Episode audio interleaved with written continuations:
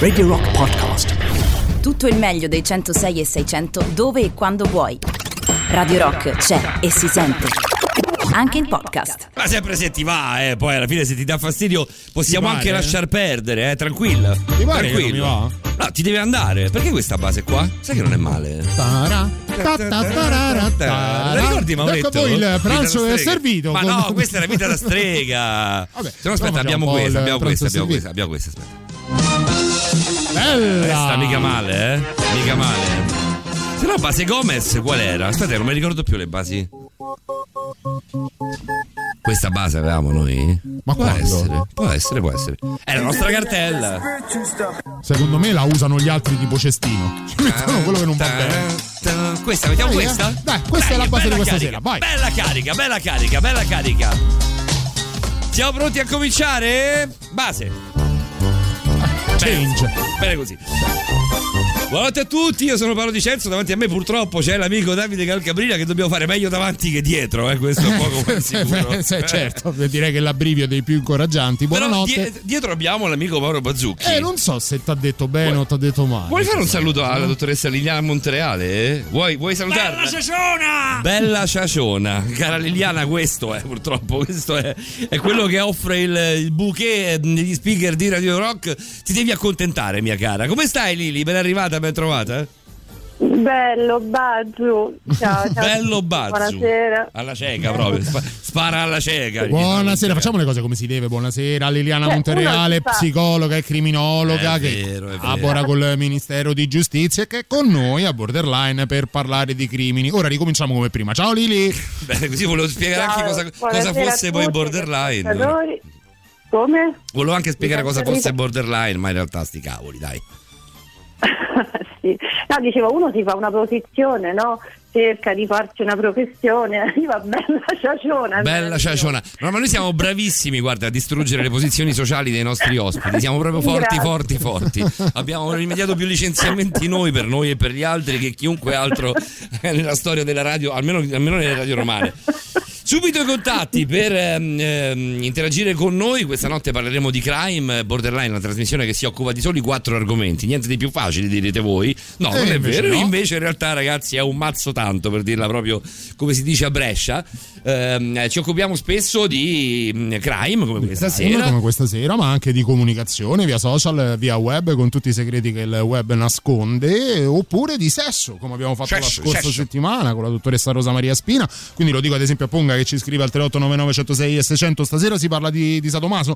No, No, in realtà stasera stasera no. Puoi recuperare i podcast, così come tutte le puntate di Borderline sono recuperabili. Però la diretta è incentrata sul crimine. Altro argomento che farà capolino qui sulle frequenze di Radio Rock la prossima settimana è l'occulto, dove ci sono Ah, Stefano non vedo l'ora. Settimana prossima finalmente Pellegrini. saremo in tre in studio. Sarà un bel Sì, momento. sì, Sarà sì, veramente un bel momento. Lei è agitata come non mai, neanche fosse la prima volta che si siederà dietro a un microfono, però sì, abbiamo Non la capisco perché viene sempre in diretta con voi il mercoledì, noi siamo tranquillissimi. Sì, perché lì, de- le- lì è chiamata a derimere le questioni tra due coglioni, quindi si sente più a suo agio La sostanzialmente. nostra Roberta Allegrini sarà in nostra compagnia finalmente sabato e domenica prossima eh, e quindi l'aspettiamo, l'aspettiamo con ansia. So che è all'ascolto, quindi preparati Roberta che ti facciamo nera.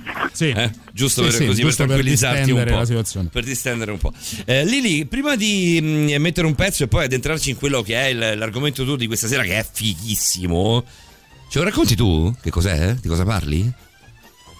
Allora, niente come sembra, abbiamo detto, no? Anche nel post, perché stasera parleremo delle tecniche di manipolazione che avvengono in ogni ambito della nostra vita, dalle relazioni alla pubblicità, alla- all'orientamento politico, ai mass media, cioè c'è proprio tutto uno studio, sono proprio delle tecniche che piano piano questa sera sveleremo e che ci orientano il nostro comportamento, le nostre scelte soprattutto. Quindi eh, l'acquisto può essere il voto, può essere semplicemente fare quello che vuole un partner, un'altra persona e noi non ce ne accorgiamo. Quindi spero che dopo stasera magari qualche campanellino ci si, si sveglia un po' per tutti noi. E poi sfociare nell'ambito criminale è un attimo, perché da lì a parlare della coercizione, o non so, anche come abbiamo affrontato nel- nell'ambito delle sette criminali, è, è veramente il passo è breve. Sì, assolutamente sì, vedremo anche come eh, le tecniche utilizzate dalle sette poi in realtà eh, siano tecniche che sono usate anche negli altri ambiti e che nelle sette diciamo, hanno un obiettivo un po' diverso. Però come mh, dicevamo in redazione è un crimine in sé la manipolazione, nel senso che anche se Eh beh, avviene certo. in modo istintivo, no? Però comunque è un modo per cercare di farti fare sostanzialmente quello che voglio io, che io sia una persona, un'organizzazione o addirittura una società. È facile, Quindi, eh, è facile sfoggiare, sfociare nel crime, ehm, sì, però è facile sfociare anche negli argomenti dei tuoi colleghi Patrick Von Broek e Francesco Di Fanti, il nostro mental coach e il nostro esperto del linguaggio del corpo, ma non solo, che, ti, ehm, che seguiranno il tuo intervento. Quindi, insomma, la puntata assolutamente tutta da seguire fino alle 3 del mattino. Facciamo così, Lili, mettiamo un pezzo eh, e poi cominciamo il nostro viaggio nel, nel mondo della coercizione, lo vogliamo chiamare così? Manipolazione Della mentale. manipolazione, Manipolazione. mentale. Della manipolazione. A tra poco, a tra poco. Mettiamo un pezzo di De Gregori dal vivo, dal bandito e il campione, così a Come buffo. prendi la stecca? A buffo, a buffo. la stecca, perché De Gregori prende la stecca? Perché l'hai messo più o meno all'inizio delle ultime quattro Quando? trasmissioni. Ma questa canzone? Non questa, vabbè, De Gregori mica ha fatto una canzone. Vabbè, ha fatto Bandito il campione, vai. Ma no, è adelante, adelante. Adelante, adelante c'è un uomo al volante a due occhi che sembra un diavolo.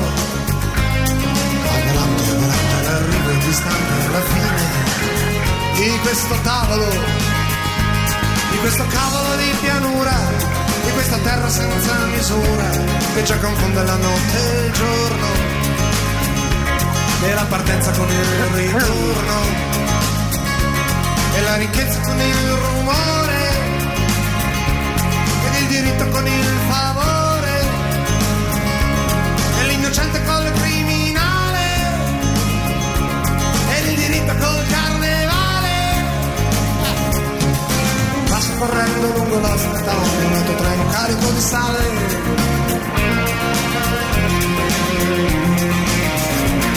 Da Torino a Palermo dal cielo all'inferno all'Olimpico dal Quirinale. Da Torino a Palermo dal futuro al moderno dalle fabbriche dalle lampade in questa terra senza più fiumi in questa terra con molti fumi tra questa gente senza più cuore. E questi soldi che non hanno odore.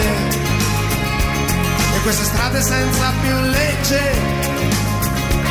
E queste stalle senza più grecce, senza più padri da ricordare e senza figli da rispettare.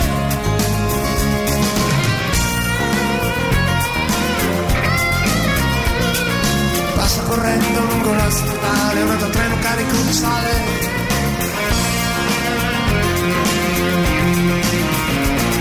Adelante, adelante c'è un uomo al volante, c'è un'ombra sulla pianura. Distante alla fine dell'avventura. E si nasconde in un polverone, nell'orizzonte di un acquazzone e nei vapori della benzina. Diventa musica nella mattina e meraviglie sudamericane e con fanatico senza pane arcobaleno sotto le scale paradiso nel temporale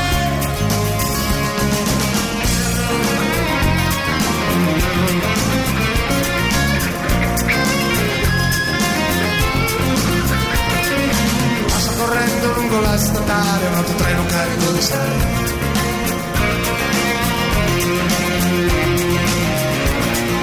Passa correndo lungo la statale, un autotreno carico di sale.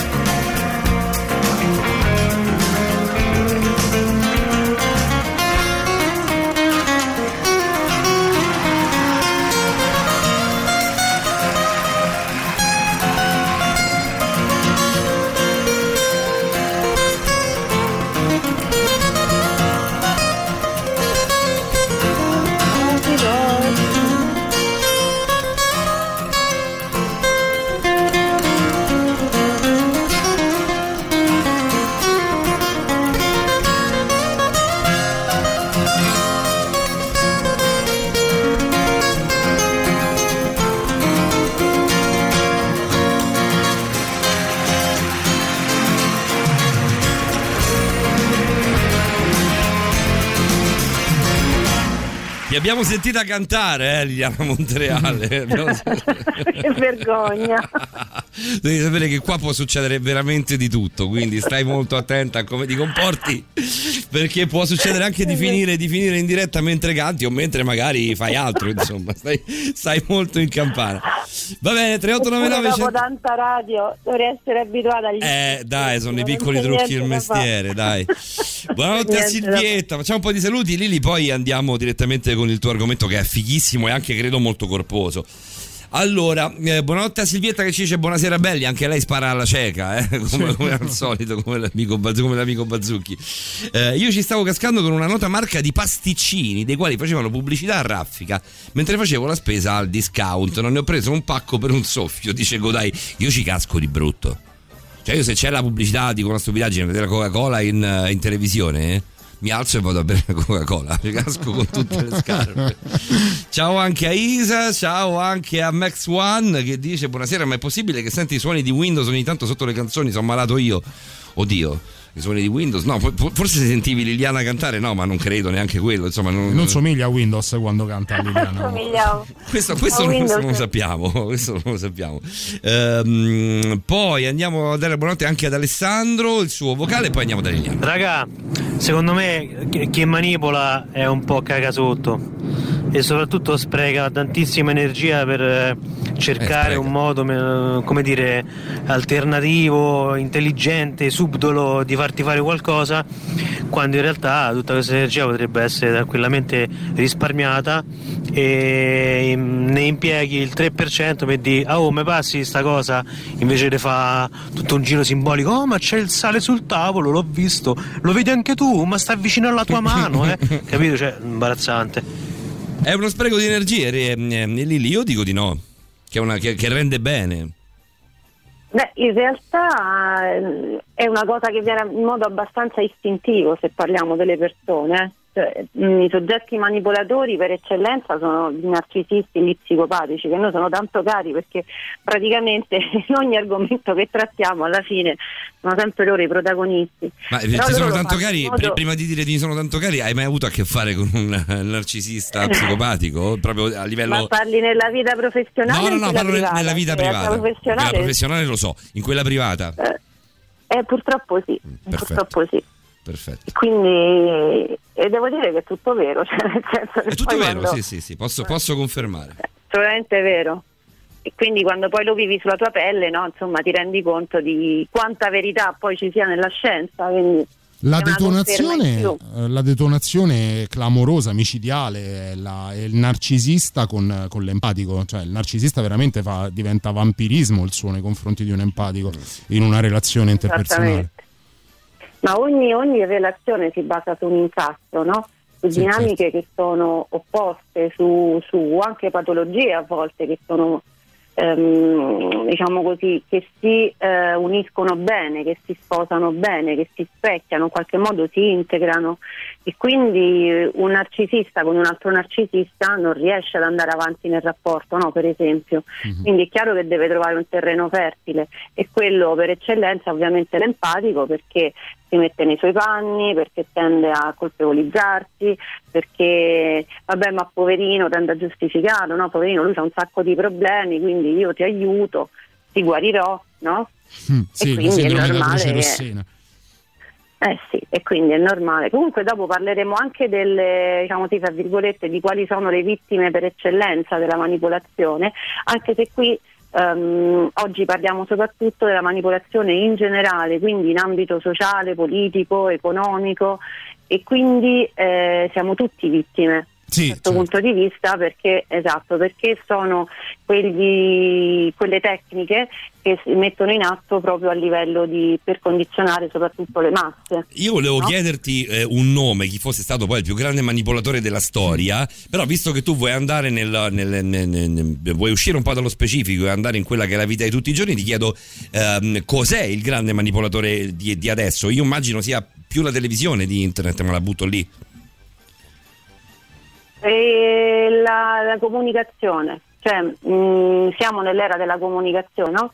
quindi il più grande manipolatore il problema è che non c'è un grande manipolatore, è un po' complicato, però non c'è uno uh, dietro uh, nella sala dei bottoni, no? uno mm-hmm. che sta dietro la sala regia e schiaccia i bottoni. La società della comunicazione diciamo così, è tutto liquido, no? come diceva Bauman, sì. e quindi diventa tutto um, messaggio, informazione e poi feedback dell'informazione, per cui ehm, non esiste più una fonte ufficiale, noi l'abbiamo visto soprattutto adesso anche con il Covid, no? con questo problema della, dei vaccini eccetera eccetera, perché? Perché c'è troppa informazione da troppe fonti e non tutte sono attendibili, ma quello che conta ormai non è più né la fonte né il ricevente, quindi il destinatario, ma è il messaggio. E quindi una volta che lo vedi scritto su internet o lo senti addirittura in televisione, pensate ai negazionisti del Covid o ai negazionisti dell'olocausto, eccetera, eccetera,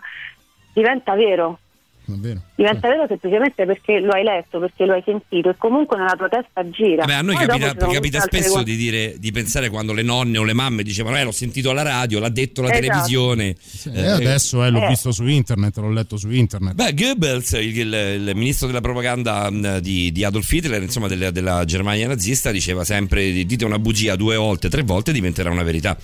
Um, Esattamente. Lili, ci ascoltiamo l'uride e torniamo, va bene? Tra esatto. poco. Ciao, ciao, ciao, ciao, ciao, ciao, ciao. ciao.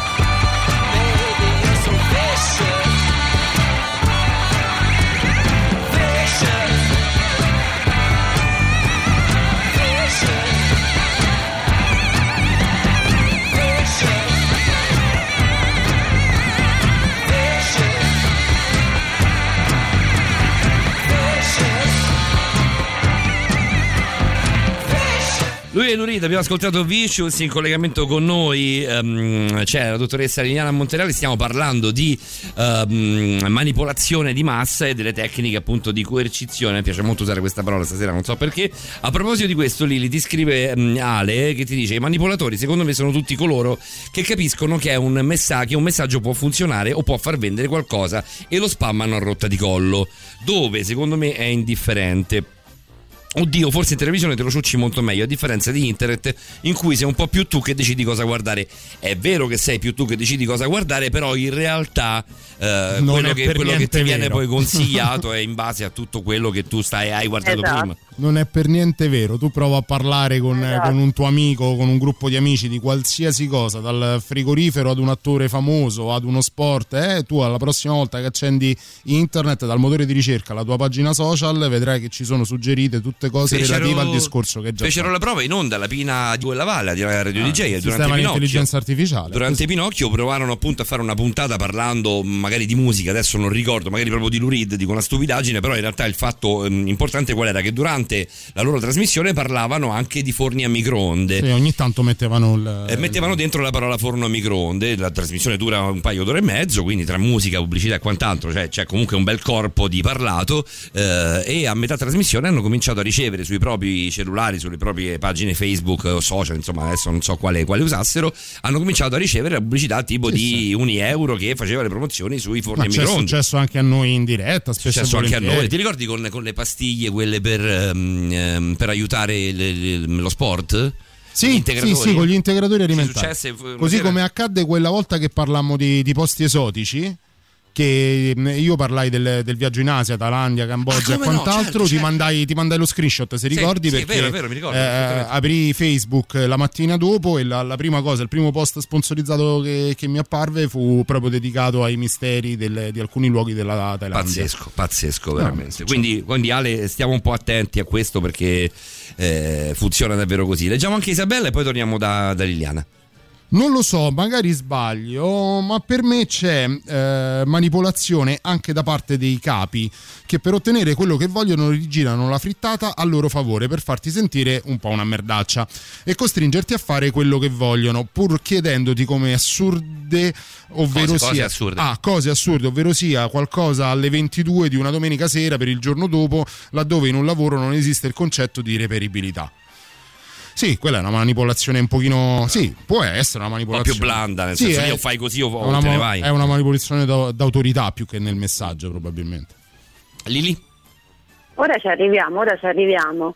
E il messaggio che diceva Alessandro però, eh, infatti eh, non è assolutamente come dice lui, nel senso che diciamo così, tutti ci controllano, no? anzi addirittura qualcuno ipotizza che tutto questo virus sia in realtà soltanto per fare il vaccino, poi per impiantarci un microchip, che io devo dire la verità, io mi sono vaccinata ma ancora, io ho ancora il bozzo sul, sul braccio, quindi secondo me può darsi che ci hanno impiantato un microchip. Neanche tanto micro sei. Ma, ma noi se ci dicessero sinceramente, se a me dicessero guarda dovevi impiantare un microchip sottocutaneo, per me va più che bene, non ho, non ho nessun problema Se a già c'hai il cuore wireless. Cioè, io ormai sono, sono praticamente bionico al 60%. Fatto male, eh, tipo una Sì, duna, sì, però. Sì, sì, esatto.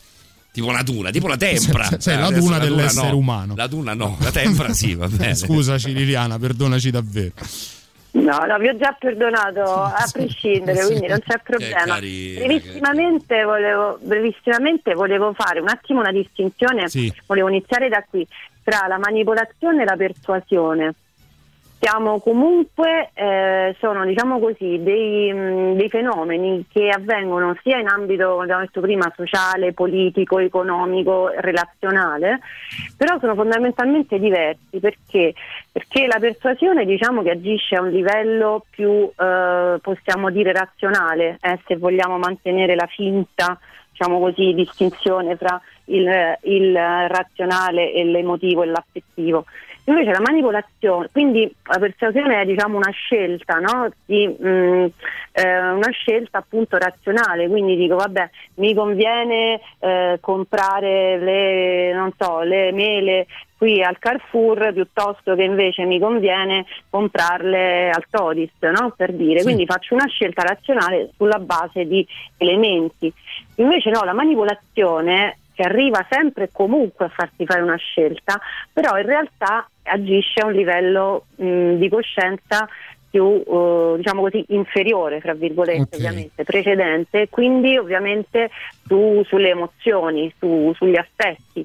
Ecco perché è molto più profondo e soprattutto è molto più inconsapevole. La differenziazione era d'obbligo, in modo tale che ci permette poi di andare nel dettaglio vero e proprio della, della manipolazione. tra parentesi è fighissimo questo argomento perché eh, ehm, eh, diventa un po' crossover con Alessandro Brunesti perché pure insomma stanno arrivando, stanno arrivando parecchie, parecchie domande, parecchie considerazioni, c'è Vito, c'è di nuovo Alessandro, Eh, mi sembra che, che la, che la cosa vada un po' a, ehm, a stringersi a quello che è poi il nostro per certi professore versi di secondo me si legherà eh, poi in, area, Mm, in mm. ambito un po' più pe- personale e interpersonale anche con quello di cui parlerà Patrick, Patrick subito dopo, dopo. sì. Però torniamo alla manipolazione con te Liliana subito dopo la novità. A tra poco, Lili, rimani Ok. lì. A tra poco, a tra poco.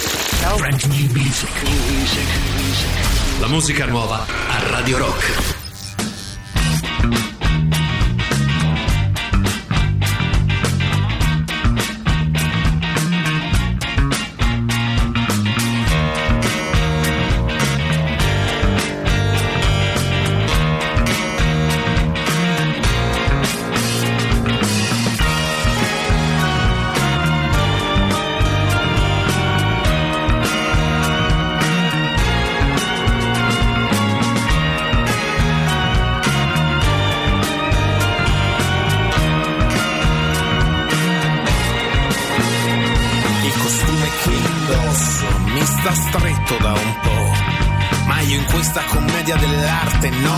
Sento ridicolo. Questo è il mio teatro pulp. E ho dovuto serrare i miei nervi. È il mio teatro della crudeltà. Le parole, i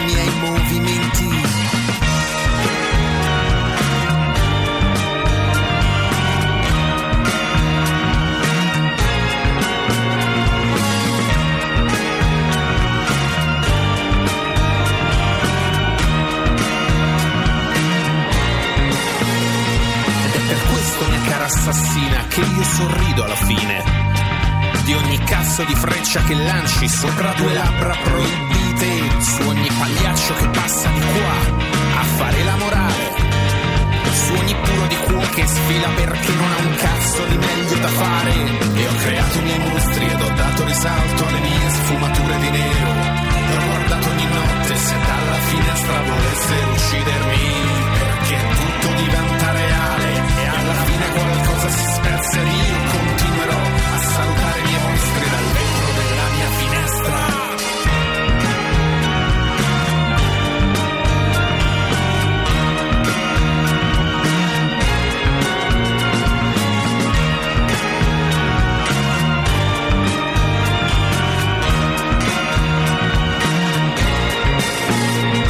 Il costume che indosso mi sta stretto da un po'.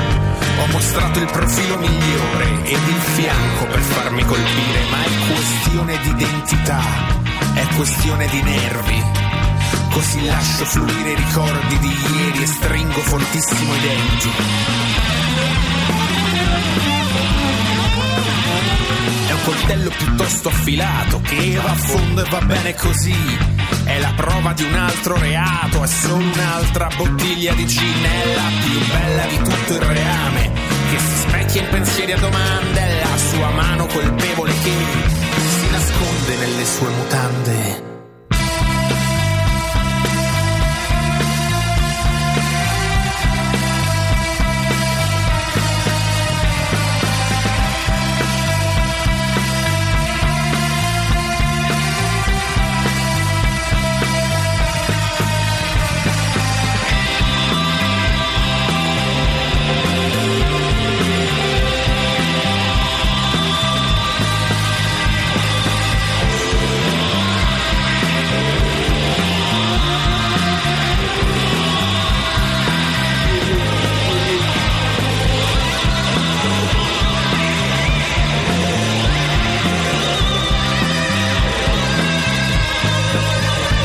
Si chiama eh, Nervi, questo secondo singolo che abbiamo estratto dal disco di Fondatti, Nemico Pubblico. A me piace molto più del primo. Ehm, Sì, non è essere- affatto male, Non deve vero. essere male per niente questo disco, lo sai, lo sai Davide. Fondatti è assolutamente uno dei ehm, caratteri più interessanti in questo momento per quanto riguarda il new indie italiano. Mi piace, mi piace molto ascoltarlo. Sì, Era poi già è anche quell'altro, lo- questo lo preferisco davvero tanto. È anche lo scopo delle, delle novità, no? quello di andare Eh, a certo. scoprire tutta la discografia o quantomeno tutto un disco di, di, un artista, magari questa di Vondatti vi ha dato modo di incuriosirvi a quella che è tutta la sua opera. Sì, Vondatti è, è, è, tutto da ascoltare, eh, scrive molto bene, mi piace molto. Sì. Um, Lili, a proposito di manipolazione di massa, neanche a farla apposta, cioè sulla prima credo del giornale, adesso devo devo aspettare che ritorni nuovamente nella, nella rassegna stampa di Sky G24. Eh, però insomma c'era la, la, la, faccia il virgolettato di Steve Bannon, che è uno dei grossi manipolatori, eh, almeno a mio parere, insomma, mi è sembrato uno che sia abbastanza bravo a manipolare e a giocare con le coscienze delle persone. Eh, il virgolettato è questo: Trump non molla, speaker nel 22, presidente nel 24. Scusa, non ho capito, Trump non molla? Eh, speaker alla Camera ovviamente nel 22, anche quello di, di speaker alla Camera è un, un, incarico importantissimo negli Stati Uniti, speaker certo. alla Camera nel 22, presidente di nuovo nel 24. Speriamo di no. Speriamo davvero di no.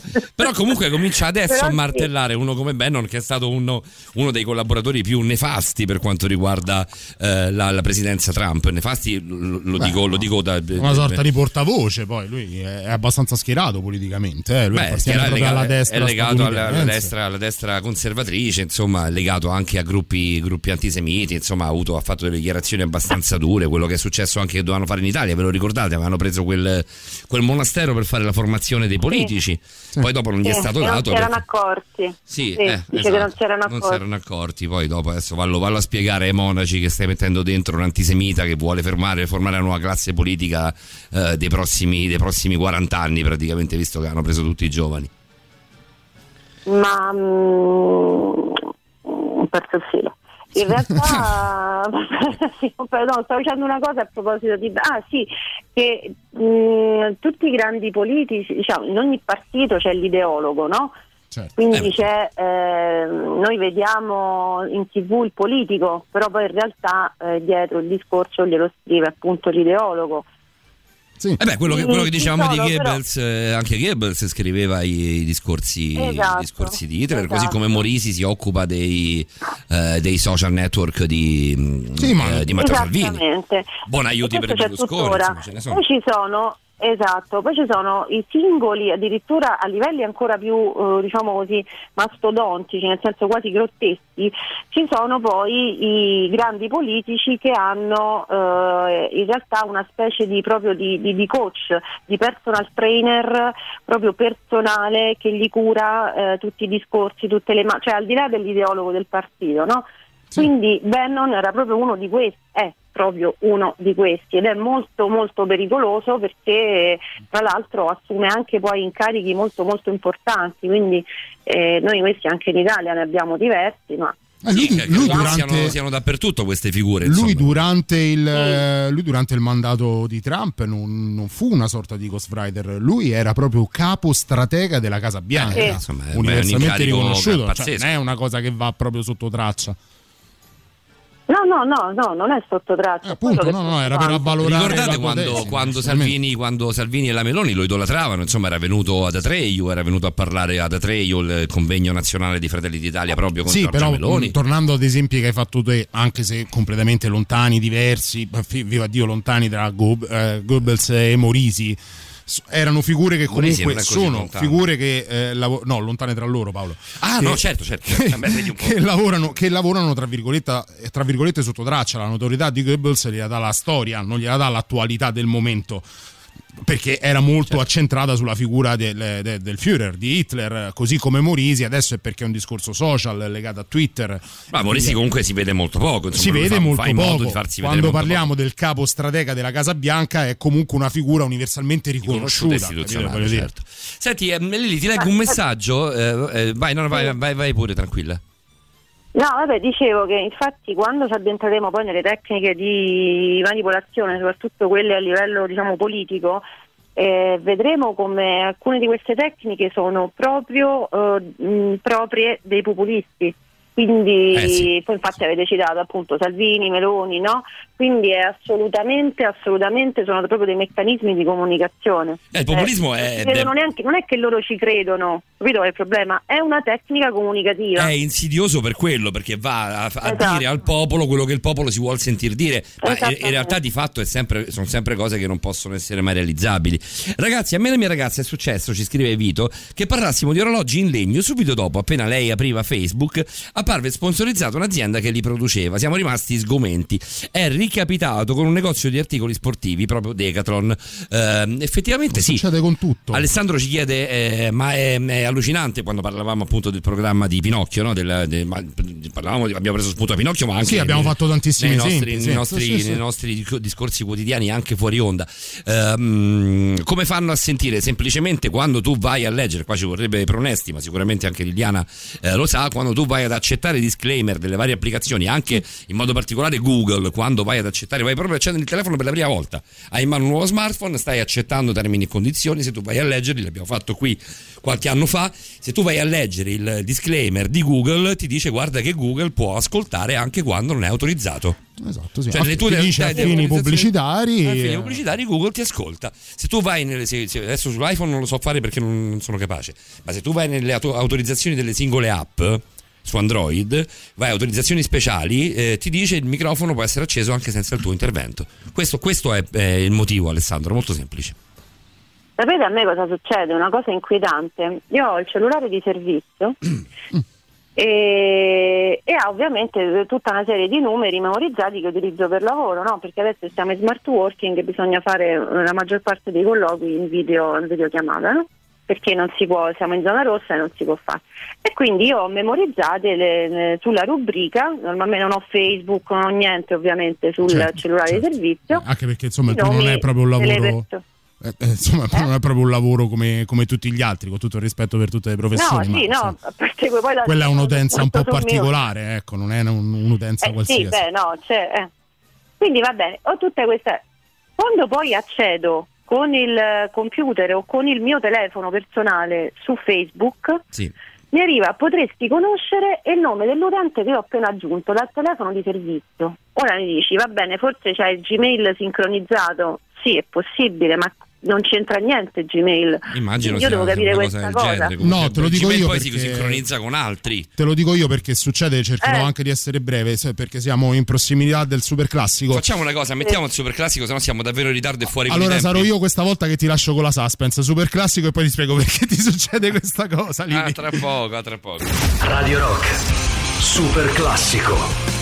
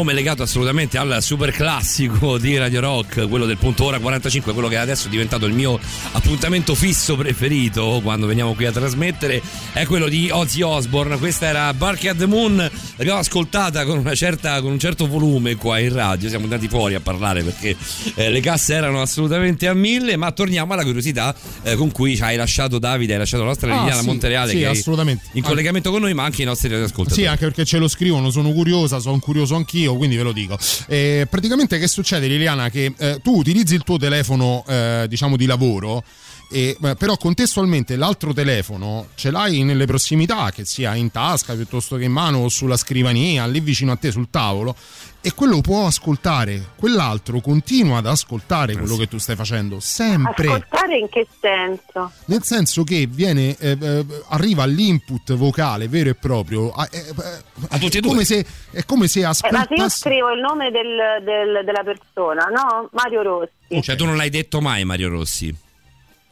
Ma forse l'ho detto a lui, però adesso a questi livelli di ascolto. Sì, assolutamente sì, guarda. Allora, sì, sì, sì, sì, l'intelligenza volta, artificiale eh, riesce a riconoscere anche nomi e cognomi. Una volta eravamo a cena in un ristorante cinese, cinese giapponese, con degli amici. C'erano una coppia di amici che erano, si erano trasferiti in una casa nuova e stavano riarredando casa. Abbiamo parlato tutta la serata dell'arredamento, dove hai fatto tu la cucina, dove hai fatto tu il divano, eh, grandi marchi, grandi case distributrici amici, insomma eh, potete immaginare anche di cosa sto parlando, senza nessuno di noi mai distrarsi col telefono, andare sui social e quant'altro. Ognuno di noi ce l'aveva nella giacca o appoggiato da qualche altra parte, nella borsa, le donne e quant'altro. Tutti, tutti ci siamo eh, sentiti dopo, arrivati a casa mentre ci spostavamo il giorno dopo, tutti quanti avevamo le pubblicità su Instagram, su Facebook, eh, sulle spam delle, delle mail e quant'altro di Ikea mondo convenienza, eh, agenzie immobiliari. È così, cioè ragazzi, tacitamente lo dobbiamo. Per alcune lo app, accetti quando accetti alcune app non funzionano proprio se non le accetti. No, ma moltissime, ma praticamente tutte. La maggior parte delle app, non, cioè, è una cosa che devi fare tu. Cioè, non è che loro te lo impongono, 4, però non, non, praticamente utilizzeresti il telefono al 3% se non accettassi 4 o 5 anni fa, Liliana, tu che come me sei idiosincratica nei confronti eh, del, dei eh, social network, o almeno lo eri. Sì, abbastanza. ecco. ehm, eh, tempo fa leggemmo con l'amico Antonio Romano, che approfitto per salutare da questi come microfoni. No, anche, anche da questi microfoni, insomma, 5-6 anni fa, leggemmo tutto, facciamo un, un nuovo profilo Facebook, leggemmo tutto eh, il contratto che eh, lui l'utente stipulava con Facebook. Praticamente tu stai consegnando, ci vuole tipo tutta la notte, eh, tu stai consegnando te stesso in mano a, um, a, un social che poi dopo insomma ti fa divertire, ti fa trovare gli amichetti delle medie, eh, ti fa fare la scopata, ti fa fare la, la cosa. Però comunque in linea di massima stai consegnando tutto te stesso. Poi che a noi possa non interessare consegnare noi stessi in mano ad un social, attenzione, è lecito, però è giusto saperlo. Sì, qualcosina è cambiato nell'ultimo anno quando Zuckerberg ha dovuto comunque rispondere in tribunale ad alcune cause eh, sulla privacy, lo sapete,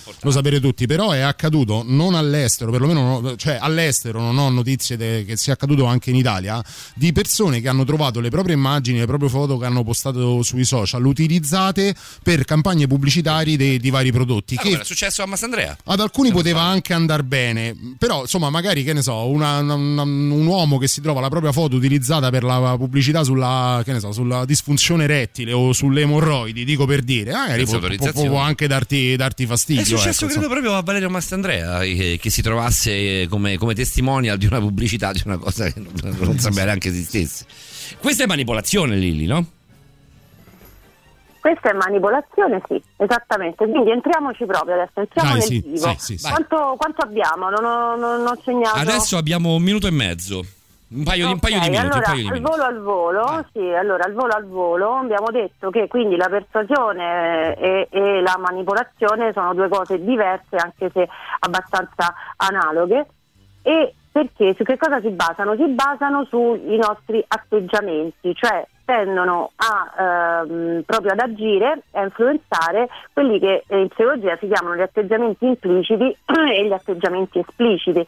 Quindi gli atteggiamenti espliciti sono quelli che derivano dal ragionamento e quindi sono ehm, diciamo così, eh, dei calcoli che noi facciamo, mentre invece quindi, un atteggiamento esplicito può essere un, un atteggiamento diciamo così, intenzionale, volontario. ok? Mentre invece gli atteggiamenti impliciti sono proprio le reazioni affettive attivate automaticamente da uno stimolo, da un oggetto e sono inconsapevoli. Ecco perché eh, tutto questo serve, lo stimolo che loro ti mandano, quindi questo che tu dici, la pubblicità, si può dire tanto Ikea, no? Sì, ah, guarda, noi finché, non, finché non, ci fermano su questa cosa Anzi, facciamo i nomi di tutto Vabbè, e tutti. Magari avessero da ridire, vuol dire che dovrebbero pagarci.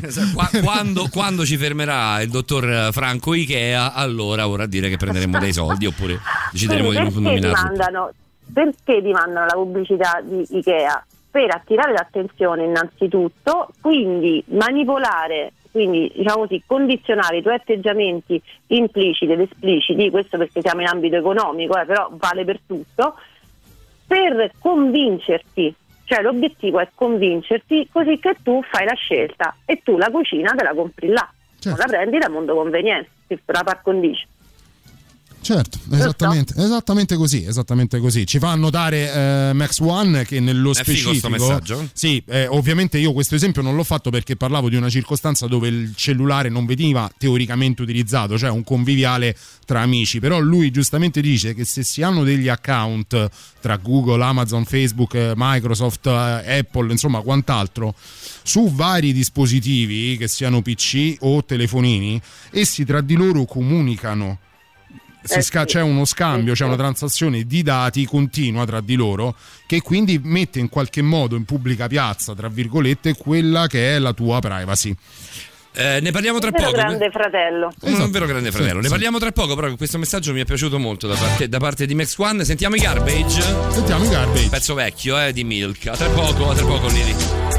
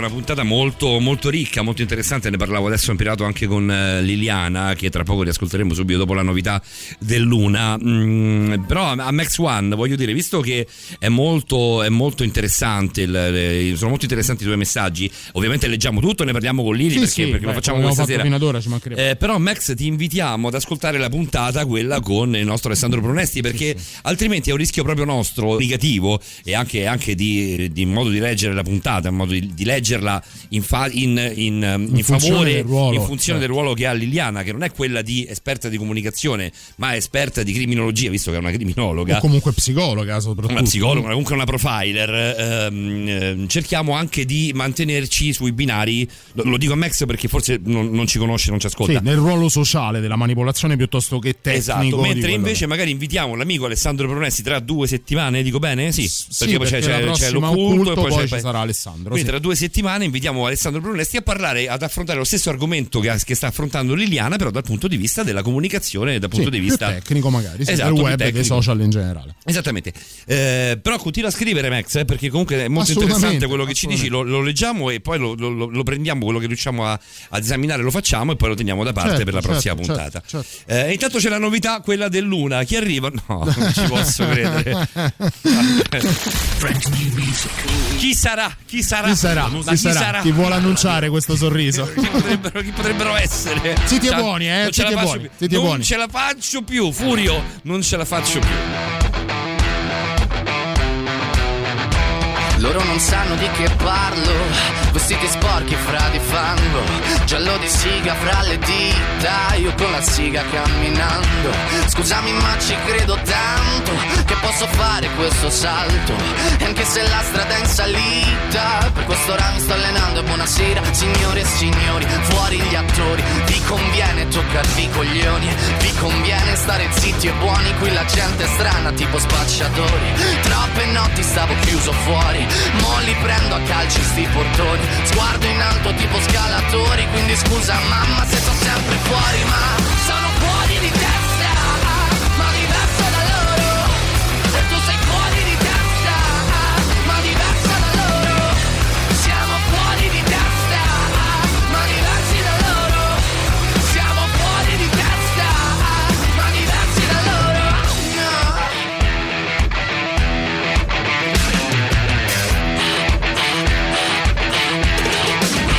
Io ho scritto pagine e pagine, ho visto sale poi lacrime. Questi uomini in macchine, non scalare le rapide. Scritto sopra una lapide, in casa mia non c'è Dio Ma se trovi il senso del tempo risalirai dal tuo oblio. E non c'è vento che fermi la naturale potenza. Dal punto giusto di vista del vento senti l'ebbrezza. Con una lincera alla schiena ricercherò quell'altezza. Se vuoi fermarmi di testa prova a tagliarmi la testa perché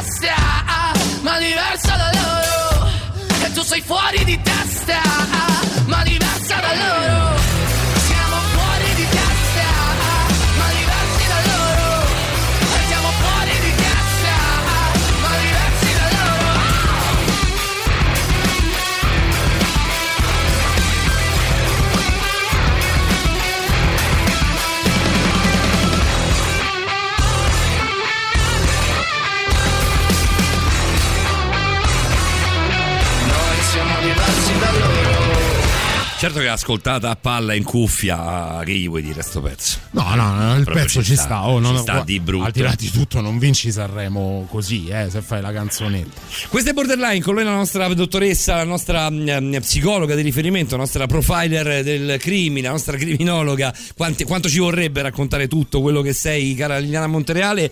Ehm, usciamo un po' da quella che è la parte tecnologica, la parte tecnica, come dicevamo prima, eh, per quanto riguarda la manipolazione e eh, addentriamoci in quella che è la parte più Psicologica. psicologica.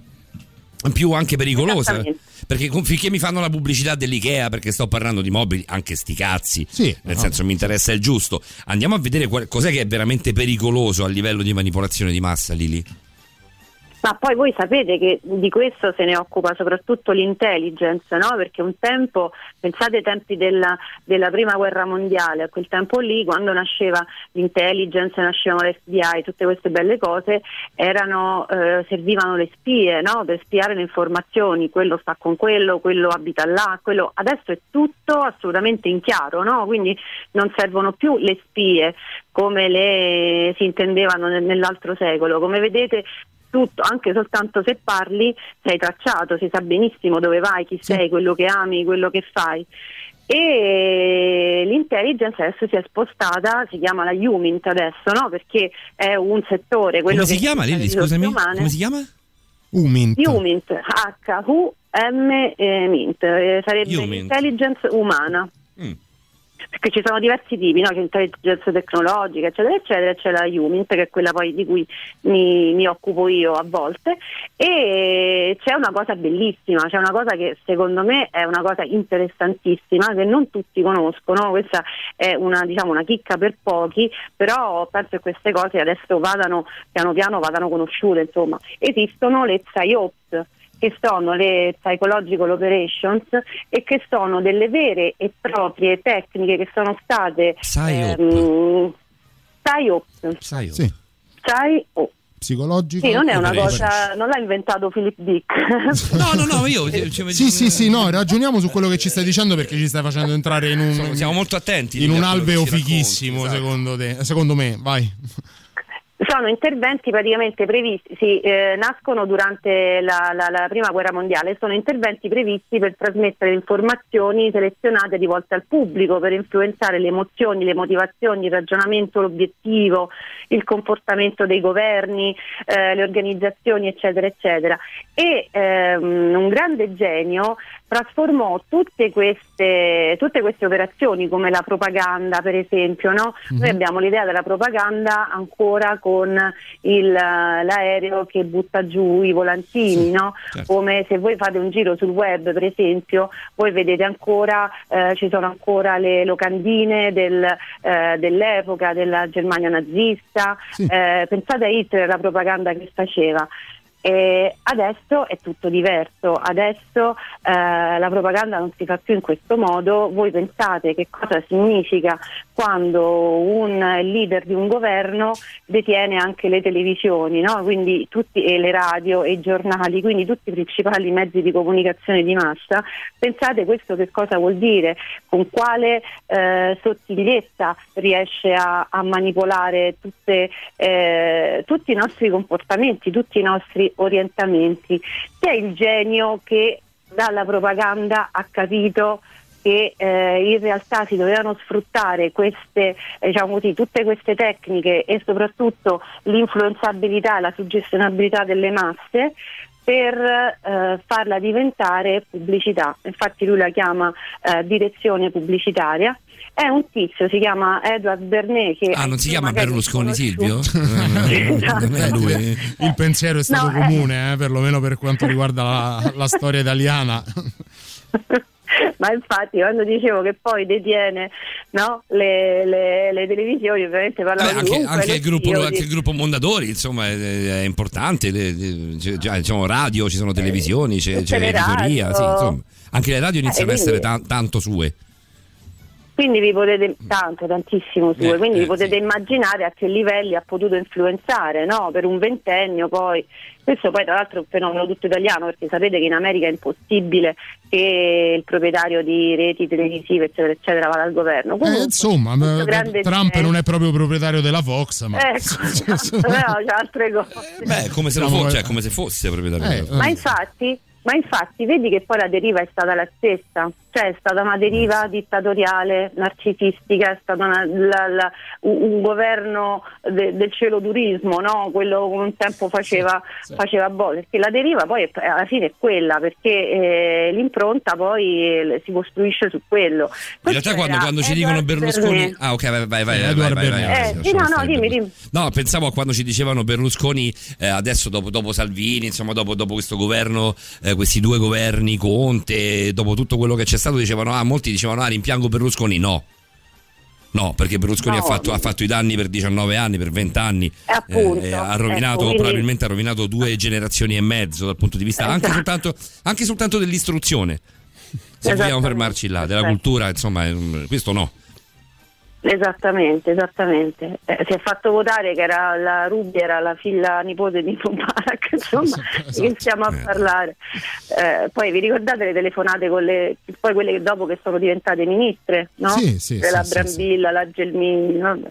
Vabbè, comunque, questo grandissimo genio era Edward Bernet, che oltre ad essere un grandissimo genio, era il doppio nipote di Sigmund Freud. vero. Un altro, uno proprio a caso. Doppio nipote che significa? Lui era Significa austriaco? Perché io, io sto nome mi sembra, mi sembra che l'abbia sentito a Vienna, c'è tipo un museo, un monumento dedicato a lui. Esatto, esattamente. Lilli, purtroppo ci scrivono in tanti che ti interrompiamo troppo. Tu sei brava, ci scrive qualcuno così redarguendoci anche. Non la interrompete Babbani, ci dice Alessandro, e poi qualcun altro ci dice la psicologa è veramente brava, Daniele. E lo Eh, sappiamo, ragazzi, non è che ve la qua, portiamo qui così. eh. Peccato che la interrompiate ogni 30 secondi. Eh Beh, sì, noi siamo qua anche per, per- per darci un po' i tempi, i tempi che ci sono, stati, ehm, ci sono stati richiesti. A proposito di questo, Jack White, cara, cara la mia eh, Liliana Ci Montenegro. torniamo da Bernet, eh? Sì, sì. A tra poco, a tra poco. Love is blindness. One, two, three, two, two, three.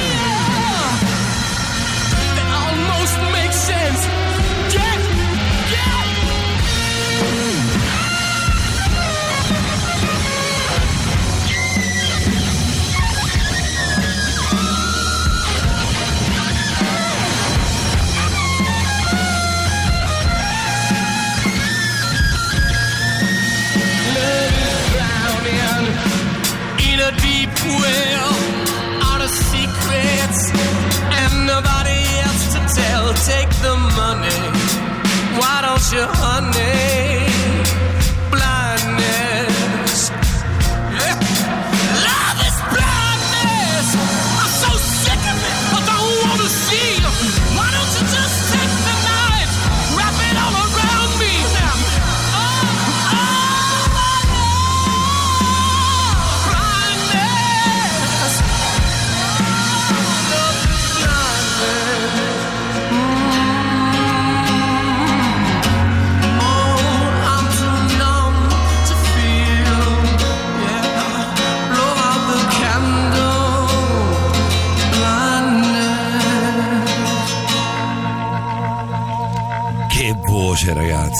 Che voce. Chissà in Italia si sono accorti che esiste Jack White. Direi di sì. Qualcuno se ne è Male, accorto, qualcuno, ma direi di sì. qualcuno se ne è accorto un po' meno. Non voglio togliere tempo a Liliana, non No, lo farò, infatti però andiamo. poi fuori onda ti racconterò una cosa sul 1979 a livello discografico nel mondo e in Italia. L'ho scoperta oggi. Ne parliamo, ne parliamo niente. dopo. Lasciamo Vai. spazio a Liliana. Riprendi esattamente da dove ci eravamo fermati qualche minuto fa, Lili. A te. Quindi dicevamo il grande genio che ha capito l'importanza, cioè il trasportare diciamo così, la propaganda e farla diventare pubblicità è questo Edward Bernet che era il doppio nipote di Freud, cioè significa che eh, la, eh, Freud aveva una sorella la quale sorella ha sposato il fratello della moglie di Freud, quindi fratello e sorella si sposano fratello e sorella e si, si dice doppio nipote. Doppio nipote, mai sentita questa- questa cosa. Manco io, però, eh, però invece è proprio così.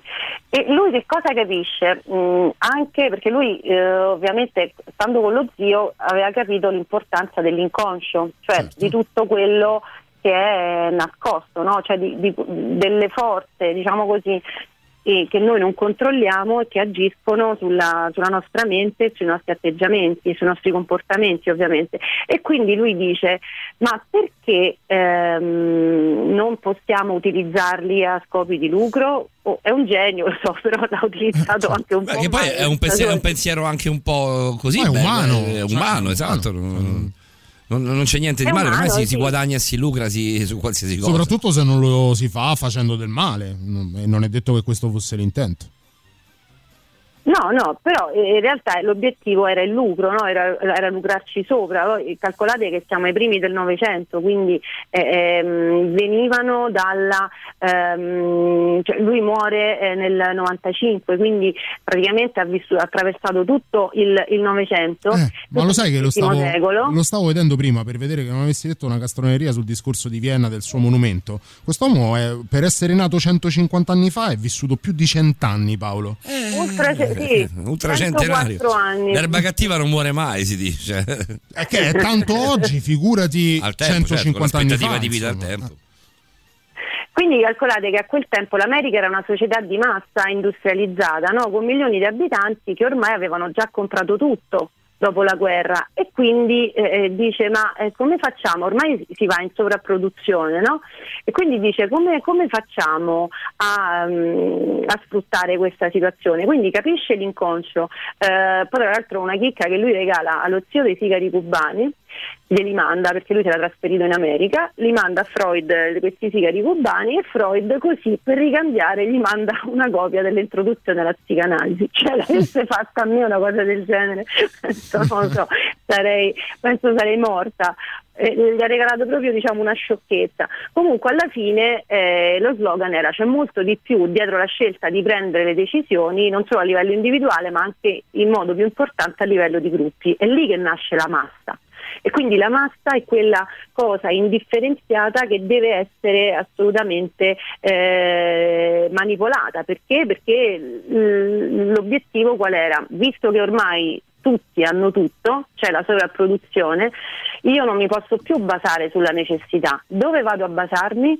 Sul desiderio. Cioè quindi la società americana e quindi quella occidentale poi dopo cambia assolutamente perché, perché la pubblicità, quindi il prodotto non è più ciò che ti serve, ma ciò che tu devi desiderare. Ecco perché poi eh, mettono le donne mezze nude, ecco perché poi mettono la macchina ultimo modello, no? Perché tu non hai nessun bisogno ma lo devi desiderare. Ecco anche perché poi tu passi da un desiderio all'altro, no? Infatti è tutto consumato brevissimamente.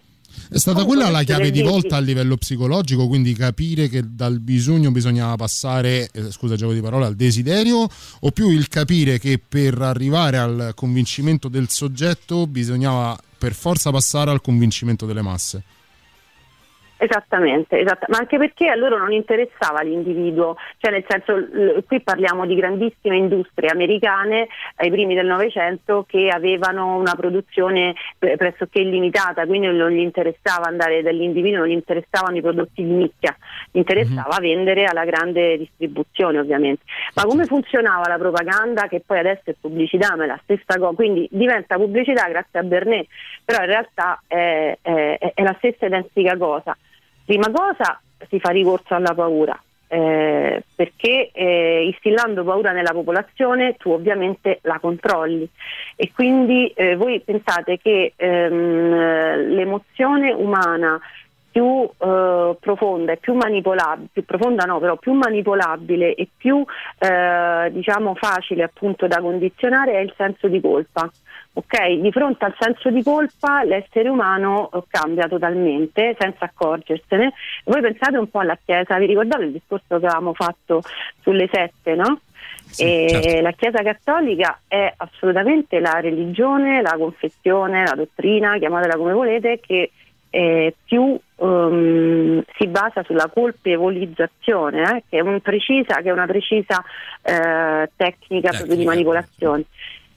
E si ricorre all'autorità per fare la propaganda, quindi ehm, si citano prominenti figure per supportare una posizione, un'idea, un argomento, no? Cioè, ah beh, l'ha detto lui, ah beh, se l'ha detto Berlusconi, no? Effetto gregge. Certo. Beh, diciamo eh, la propaganda è diversa. Io immagino la propaganda di Berlusconi. Veniamo proprio a noi, facciamo un po' di campanilismo. Immagino Sì, la, sì. la propaganda di Berlusconi e quella di Salvini. Lo dicevi, se l'ha detto lui, dici Berlusconi comunque è un imprenditore di successo, un uomo che si è fatto da solo, come, come diceva Benigni, è un uomo che comunque è stato in grado no, di gestirsi e di gestire delle situazioni veramente eh, complicate. Se lo dice lui, all'inizio si diceva, beh, se lo dice lui, se l'ha detto Berlusconi, magari sarà che funziona così, a differenza invece del- della propaganda di Salvini, che Salvini, dove Salvini diceva, ah no, dobbiamo eh, tenere delle armi in casa eh, o dobbiamo dare i taser alle Sì. forze dell'ordine perché Sì. ci sono troppi eh, sbarchi, troppi clandestini e i clandestini eh, sono quelli che delinquono di più. Però torni al discorso che ti faceva Liliana, è un discorso di paura. Sì, sì, sì, sì, La cioè, leva cioè, sulla sono- paura. sono- esattamente, le leve sono, sono- infatti- sono le stesse. Poi ancora un'altra cosa, Lili, poi ci fermiamo un attimo, ti, ti- ti butto ancora carne al fuoco, anche a livello semiotico e semantico, no? immagino alle pubblicità, ehm, alle, alle confezioni, dico una stupidaggine, adesso facciamo un altro nome, la confezione del mulino bianco, dove ci sono, cioè la prima cosa che ti dice è i tarallucci, dico una stupidaggine, i tarallucci sono i più buoni perché sono senza olio di palma, eh, hanno pochi grassi e dove grassi è scritto in grassetto. A livello semiotico, anche quello lì, anche, anche lì la pubblicità eh, ti convince che quelli sono i biscotti migliori, quando in realtà magari ci sono altri biscotti dove non viene riportata la, la- la- la marca, quanto siano belli, bravi e buoni, ma in realtà sono più sani. Senza voler nulla, nulla togliere alla, Esattamente, alla ci arriviamo subito. Subito dopo i Morphin. Subito Esatto. dopo i Morphin. Andiamo a recuperare un disco vecchio del 1993 di- eh, che si chiamava Cure, Cure for Pain. Questo è il secondo estratto, la seconda traccia in realtà, che si chiamava Buena.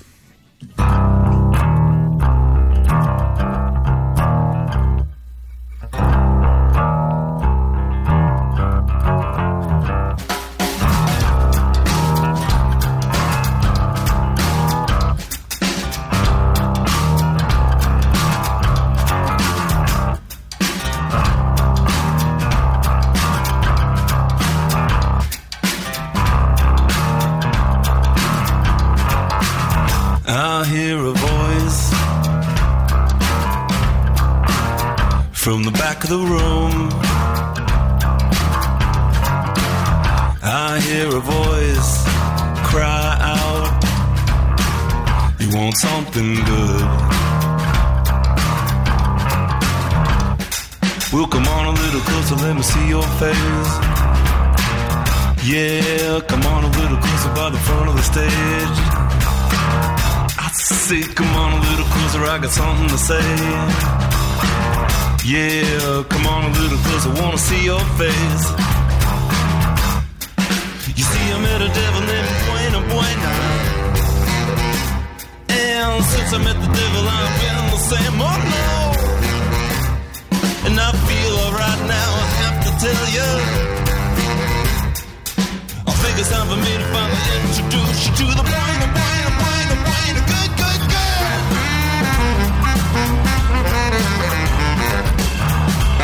Thank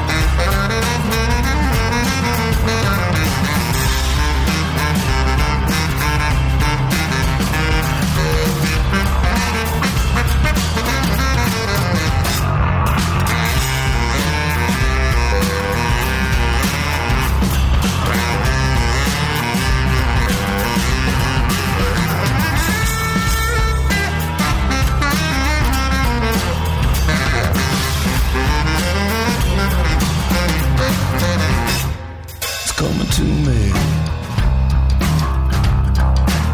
Yeah, it's coming to me. Now I, I think I know what it is you need. I know some people they wanna make you change. Well, I, I know how to make it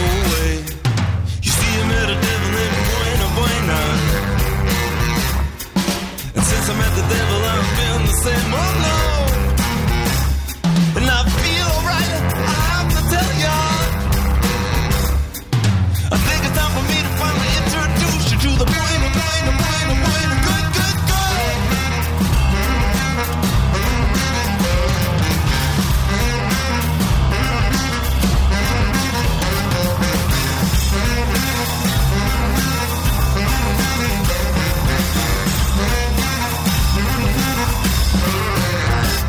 I Morphin di Buena direttamente da Cure for Pain, disco bellissimo del 1993, 13 tracce, insomma erano dischi belli corposi, al tempo si, si scrivevano dischi anche diversamente. Con noi la dottoressa Liliana Montereale vi ricordo soltanto una piccola cosa tecnica di non scrivere su Whatsapp perché ancora non ce l'abbiamo. Eh sì, speriamo torni per la prossima settimana. Ma c'è 389 906 e 600 immagino che per la prossima settimana sarà tornato 389 906 e 600 il numero lo conoscete è sempre lo stesso è sempre lo stesso ultimo talk con te eh, Liliana per un argomento che effettivamente è enorme Sì, eh, ma siamo penso a un terzo.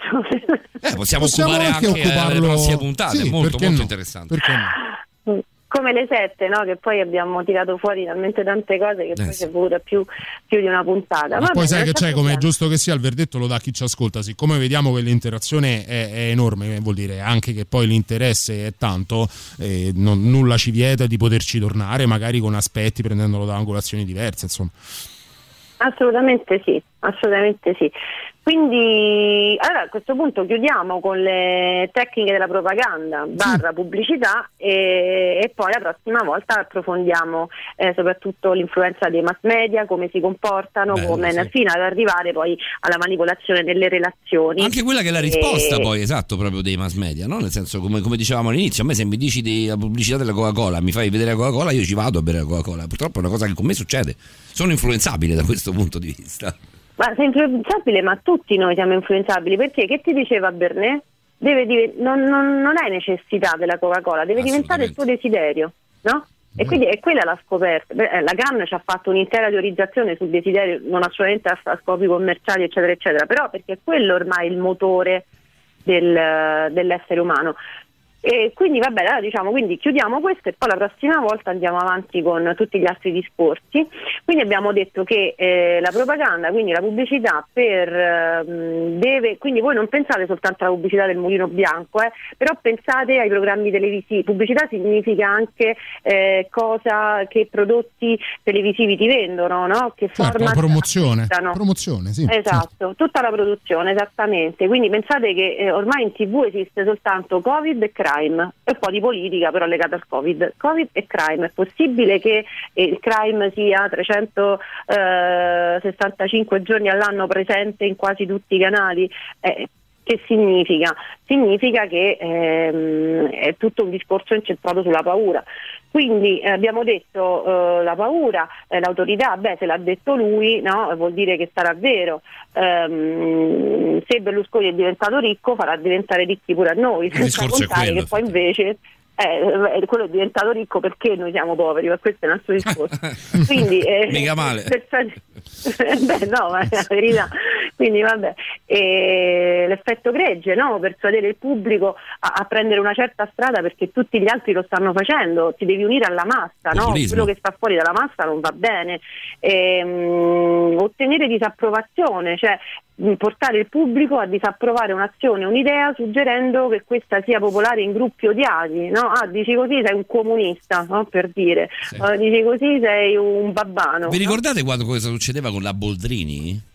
Cosa hanno fatto con la cosa? Boldrini? Beh, in riferimento alla Sì, comunicazione. beh, l'hanno Vabbè, fatta vabbè, sì. L'hanno sì. fatta, l'hanno massacrata.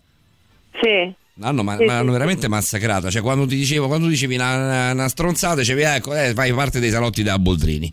Io avevo un gruppo, su Davide, lo sai, io racconto sempre quando avevo un gruppo con un ragazzo che era fortemente leghista, adesso segue Rizzo dei, dei comunisti. Vabbè, si può cambiare, è giusto anche cambiare, è sacrosanto. Però mi diceva, ah, tu perché sei un radical chic e fai parte dei salotti dove partecipa a Boldrini. Io dicevo, ma che cazzo, ne, che cazzo ne sai te della Boldrini? Non sai niente. Però, siccome Salvini prendeva di mira sempre sta Boldrini, alla fine si è creato un gruppo di, di persone che odiavano quella persona lì. Come adesso sta diventando Barbara D'Urso il punto di riferimento della, della Della nuova politica. sinistra. Sì, sì. No, nuova sinistra. Zingaretti. Sì, sì, per, sì, per sì. questa uscita di Zingaretti, insomma, uscita beh, televisione un po', un po' Meraviglioso. discutibile. Ma voi pensate, voi pensate al linguaggio televisivo? Eh? Noi stiamo parlando di, di- di- di pubblicità, eccetera, eccetera, pensate al linguaggio televisivo, le banalità scintillanti, no? cioè le parole che eh, caricano di un'intensa carica emotiva no? e, e- e che portano convinzioni però senza avere poi dietro un ragionamento, delle informazioni vere. Eh, pensate veramente a questi conduttori che dicono delle banalità, delle Sì, ovvietà, ma anche quando fanno i discorsi politici, e pare che chissà che stiano dicendo, no? E- C'era una conduttrice che a noi, almeno, almeno a me a Maurovic, piaceva molto la mattina sulla 7, che ormai non si può più sentire. Adesso ne facciamo il nome, altrimenti ci querela. Però non si può, non si può veramente più sentire. Era molto brava. Era molto in Quella che sta adesso sulla 7? Sì, sì, sta adesso sulla Guarda, io 7. questo Stava ragionamento prima, è la, lo- moglie, è la moglie di un ex calciatore molto famoso. Io questo ragionamento lo facevo un paio di giorni fa sul termine genio. Non so se ci hai fatto caso quanto nella televisione ha attribuito a qualsiasi cosa che sia cinema, sport, eh, giornalismo, musica. eh. Adesso sono tutti nuovi geni della, che sia, ripeto, qualsiasi sia l'attività. C'è questa inflazione del termine genio. Oh, genio è tanta roba, eh. Qualsiasi cosa esca Tanta fuori di... roba. Qual- Qualsiasi cosa esca fuori di nuovo è il nuovo genio di. Per tutto. Ma perché il genio non esiste più? Perché il genio, se esiste, e, e ne ho le prove, ma se esiste, eh, viene mh, estromesso, cioè non ci sono i luoghi dove il genio può, eh, cioè sta lì poveraccio a casa sua, ti sta più a scrivere cose, magari le manda pure su internet, ma non ci sono i luoghi del merito, no? L'ultimo genio che ricordo è Francesco Totti. accademico per dire, no? I veri geni ce l'abbiamo noi a borderline la domenica notte da mezzanotte alle 3. Liliana Montereale, grazie. A voi. Ci sentiamo tra quattro A settimane. voi. Riprendiamo questo di argomento. Lì è troppo figo. Vediamo se riusciamo bene, anche a bene. farlo sviluppare nella parte che riguarda, perché abbiamo visto che incuriosisce molto la sfera più tecnica del web ad Alessandro, così poi tu nel Esatto. riprenderlo vai veramente a magari ad analizzare la parte psicologica di quelle che sono, tra virgolette, le vittime della manipolazione, quindi noi. Lilli, ci ritagliamo proprio 10 secondi per ringraziare e salutare anche la, la nostra Fabiana Onori che non fa più parte del nostro gruppo. Sì, sì, ha una vita Sì. bellissima e tanto tanto complicata della quale le dedichiamo, le- insomma ci, ci auguriamo abbia le più grosse soddisfazioni, le facciamo tanti tanti auguri. Assolutamente sì, era una tua collaboratrice, Esatto. collaborava con noi, ma soprattutto con te perché si occupa anche lei del, del tuo stesso ambito eh, di lavoro. Lei in, in fase di studio, ovviamente per te è un lavoro, per lei è uno studio. Eh, probabilmente la ritroveremo magari in un'altra stagione, Chi lo sa? eh, No, chissà certo, quando, chissà dove. no. Liliana, ci sentiamo, tra Grande in quattro, bocca al lupo. ci sentiamo tra quattro settimane con te, grazie davvero. A voi, baci a tutti. Baci a tutti, Ciao, baci, baci, baci. Salutiamo la dottoressa Liliana Monterale, la nostra profiler, la nostra criminologa e psicologa di riferimento. Meno male non l'abbiamo mai fatto con noi. Un giorno dovremmo farci fare un bel test in profilo, diretta, sì, sì. un, un profilo da, da Liliana ci profilo vuole. tuo, eh? Anche il tuo è interessante. Tra poco Vero? c'è Patrick von Broek. Patrick Mazzot. Un Mazzot. gruppo. La musica nuova a Radio Rock.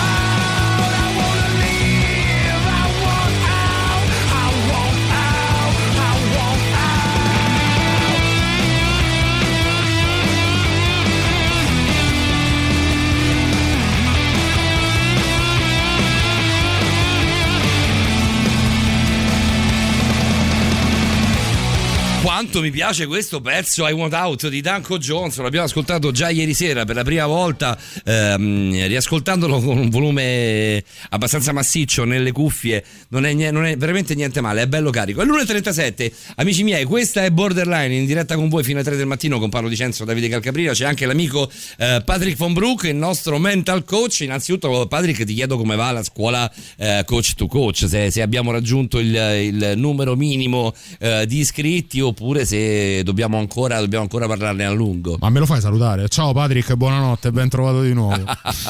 buonanotte Paolo, buonanotte Davide a tutti quanti. Tutti buonanotte Patrick. che abbiamo così allora. tante cose da dirci e da darci anche a livello radiofonico. Niente, ormai che, ma completamente bypassato. Che dobbiamo, dobbiamo saluto, sbrigarci. Ma non l'ho salutato neanche io, era faceva tutto parte del saluto, dai. Beh, intanto complimenti anche a Liliana, brava, sì, brava, brava. tutta la, la, la, trasmissione molto, molto interessante. Tra parentesi, sono anche abbastanza fratelli, diciamo, gli argomenti di cui parleremo questa sera. Eh sì, l'abbiamo detto in apertura, sì, sì. sì, sì. Eh, parleremo di comunicazione, sia la nostra comunicazione individuale eh, con gli altri e poi possiamo anche capire come a volte noi possiamo essere a nostra volta manipolati e quindi diciamo un modo per eh, accorgersene sia a livello individuale, professionale, eccetera, ma anche eh, possiamo diciamo, rintracciare qualche tecnica del genere anche a parte dei politici, visto che ne abbiamo parlato eh, fino a poco fa. Come, però io prima Patrick voglio sapere, visto che eravamo così entusiasti, abbiamo visto il sito, siamo andati, ne abbiamo parlato, sì. eh, ne abbiamo parlato anche a microfoni spenti tra di noi, insomma sia con te che con, eh, con Davide, voglio sapere come è Abbiamo andata. anche ricevuto dei feedback molto positivi esatto, in privato che esatto. ci fanno ovviamente piacere, ci fa piacere anche riportarteli. Tutti, tutti fanno i complimenti a Davide perché abbiamo trovato Patrick von Brook, insomma il, il mental coach è un, è un, un, un lavoro... Un lavoro Vabbè, li fanno a me perché non, tu non hai io, social. Io non ce l'ho i social, ah, quindi okay. passo, passo per, per, la tua bocca. E non, eh, non avendoli i social non ho, non ho, il termometro di questa cosa. Però sono tutti quanti molto contenti anche di questa storia qua della scuola, insomma, di coach to coach, che mi sembra aver capito abbia chiuso le, le, le iscrizioni, quantomeno per questa prima, eh, per questo primo, cos'è, un quadrimestre, visto che poi no, di più, allora, sì, un, un semestre, un semestre sono, mm. sono diciamo tre mesi di lezioni. Mm il primo corso è andato tutto esaurito perché lo faccio a numero chiuso, io e Sibilla lo facciamo appunto, eh, Sibilla Ceccarelli che è la mia socia, sì. lo facciamo a numero chiuso e la cosa bella è che abbiamo già aperto diciamo, le prenotazioni per settembre e siamo oh, già quasi a metà. Quindi eh, ci sono anche due amici che ascoltano Radio Rock che faranno parte della, della, della scuola, quindi sono molto molto contento e con l'occasione anche ringrazio. Questo ci fa ancora più piacere, davvero. Quindi niente, ne riparleremo più avanti. Ormai andare su coach2coach.it è giusto così, giusto per vedere, per farsi un'idea. Sì, no, si, si, può compilare il form per, per, potersi prenotare eventualmente, per avere insomma, tutte le informazioni anche per il corso di settembre, per tutte le iniziative che, che, faremo e saranno tante. Argomento di questa sera che è difficile ma fighissimo, eh, è un po' ammazzata e un po' no secondo me, però vediamo dove vai a parlare tu Patrick diciamo, è un modo per evitare le mazzate, ecco. per non darle quando non servono e per eh, campare meglio. Parliamo della comunicazione che può essere di tre tipi fondamentali, che sono la comunicazione passiva, la comunicazione aggressiva, che spesso possono andare anche a braccetto, infatti si parla di comunicazione passivo-aggressiva, e poi la comunicazione come dovrebbe essere, ovvero la comunicazione assertiva. E mm. poi c'è un quarto punto che possiamo inserire tranquillamente stasera ci sta perfettamente, che è la comunicazione manipolativa. Uh-huh. Diciamo ci sono questi quattro temi. Io direi, se facciamo in tempo, di cominciare con la, con la comunicazione passiva. Abbiamo un paio di minuti, li, li sfruttiamo tutti per questo. Perfetto. Allora, una delle, delle motivazioni principali che guidano tutti questi tipi di comunicazione è il concetto di responsabilità. Nella comunicazione passiva il soggetto normalmente dotato di una bassa autostima, tende a non esprimere le cose che sente. Per esempio, all'interno di un rapporto professionale il capo lo tratta male o comunque c'è un'ingiustizia, il passivo non esprime la sua, la sua rimostranza, no? la, sua, la, sua, perplessità. All'interno di un rapporto di coppia il partner fa qualcosa che a noi non piace e noi, perché magari non ci sentiamo all'altezza oppure perché abbiamo paura di ferire il partner, anteponiamo il nostro benessere, anteponiamo nostra, il valore che possiamo dare al nostro risentimento, eh, anteponiamo a questo appunto il, il benessere del partner, la voglia di, di non litigare e questo succede tantissime volte a tutti i livelli. Detto questo, la passività ha solo effetti negativi perché riduce l'autostima, riduce pesantemente la capacità di comunicare e non allena la capacità di comunicare perché chiaramente il passivo esprime di meno e quindi è una situazione che si può incancrenire sempre di più. Certo, può essere diciamo una sorta di circolo vizioso se vogliamo, no? da passivo diventi sempre più passivo perché ma diventi più passivo perché ti adagi, ti trovi in una sorta di comfort zone o perché non perdi gli strumenti per reagire a questa passività? Velocemente, mi è venuta proprio in mente così. Perché semplicemente non sei più abituato a farlo, perché essendo noi esseri umani abitudinari, se io mi abito una volta a non rispondere, due volte a non rispondere, la terza volta è molto più difficile che lo farò. Ok, ok, semplice così. Ci arriva una domanda, magari la risposta subito dopo, dopo il prossimo brano. L'eccesso di attenzioni può essere una subdola forma di manipolazione? Ce lo chiede Ada e le rispondiamo se ti va subito dopo il brano. A tra poco, a tra poco, okay. padre. Mettiamo intanto un pezzo di Tom Waits.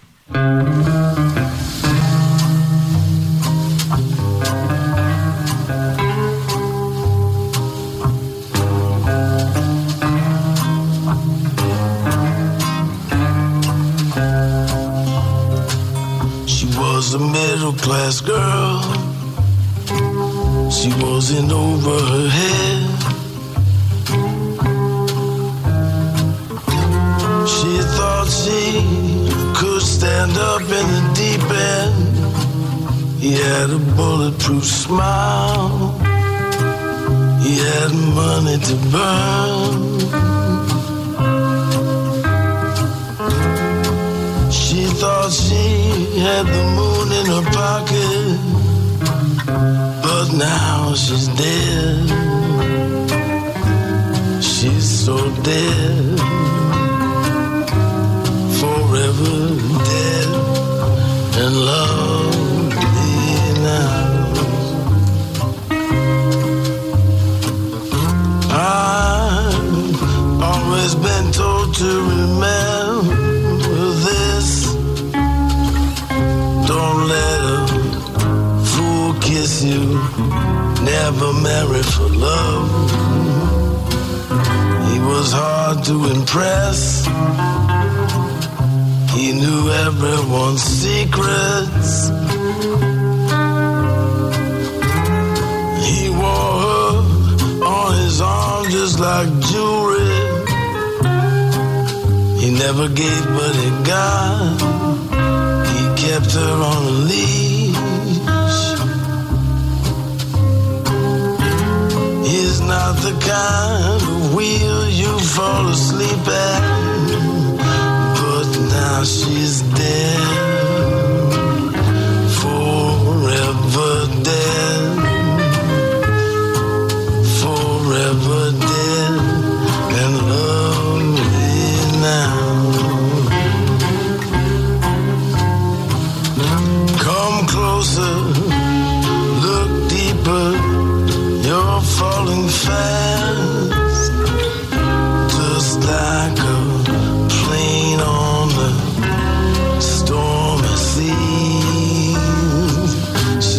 up someone to be.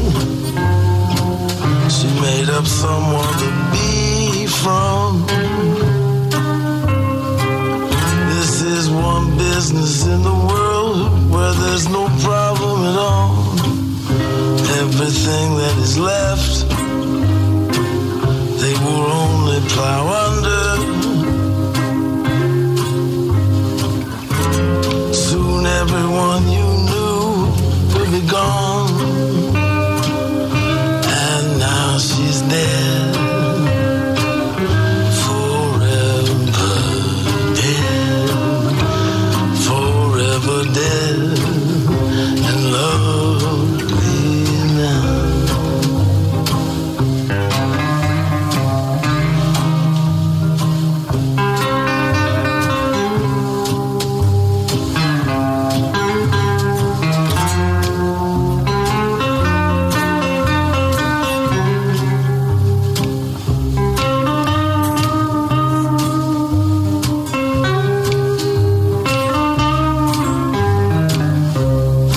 pezzo questo di Tom Waits, mamma mia, Dead and Lovely. Um, con noi sempre l'amico Patrick von Brook. Patrick, ti chiedo soltanto eh, qualche minuto che mettiamo il super classico, poi torniamo da te per questo argomento che mi sembra abbastanza complicato anche da portare avanti, va bene?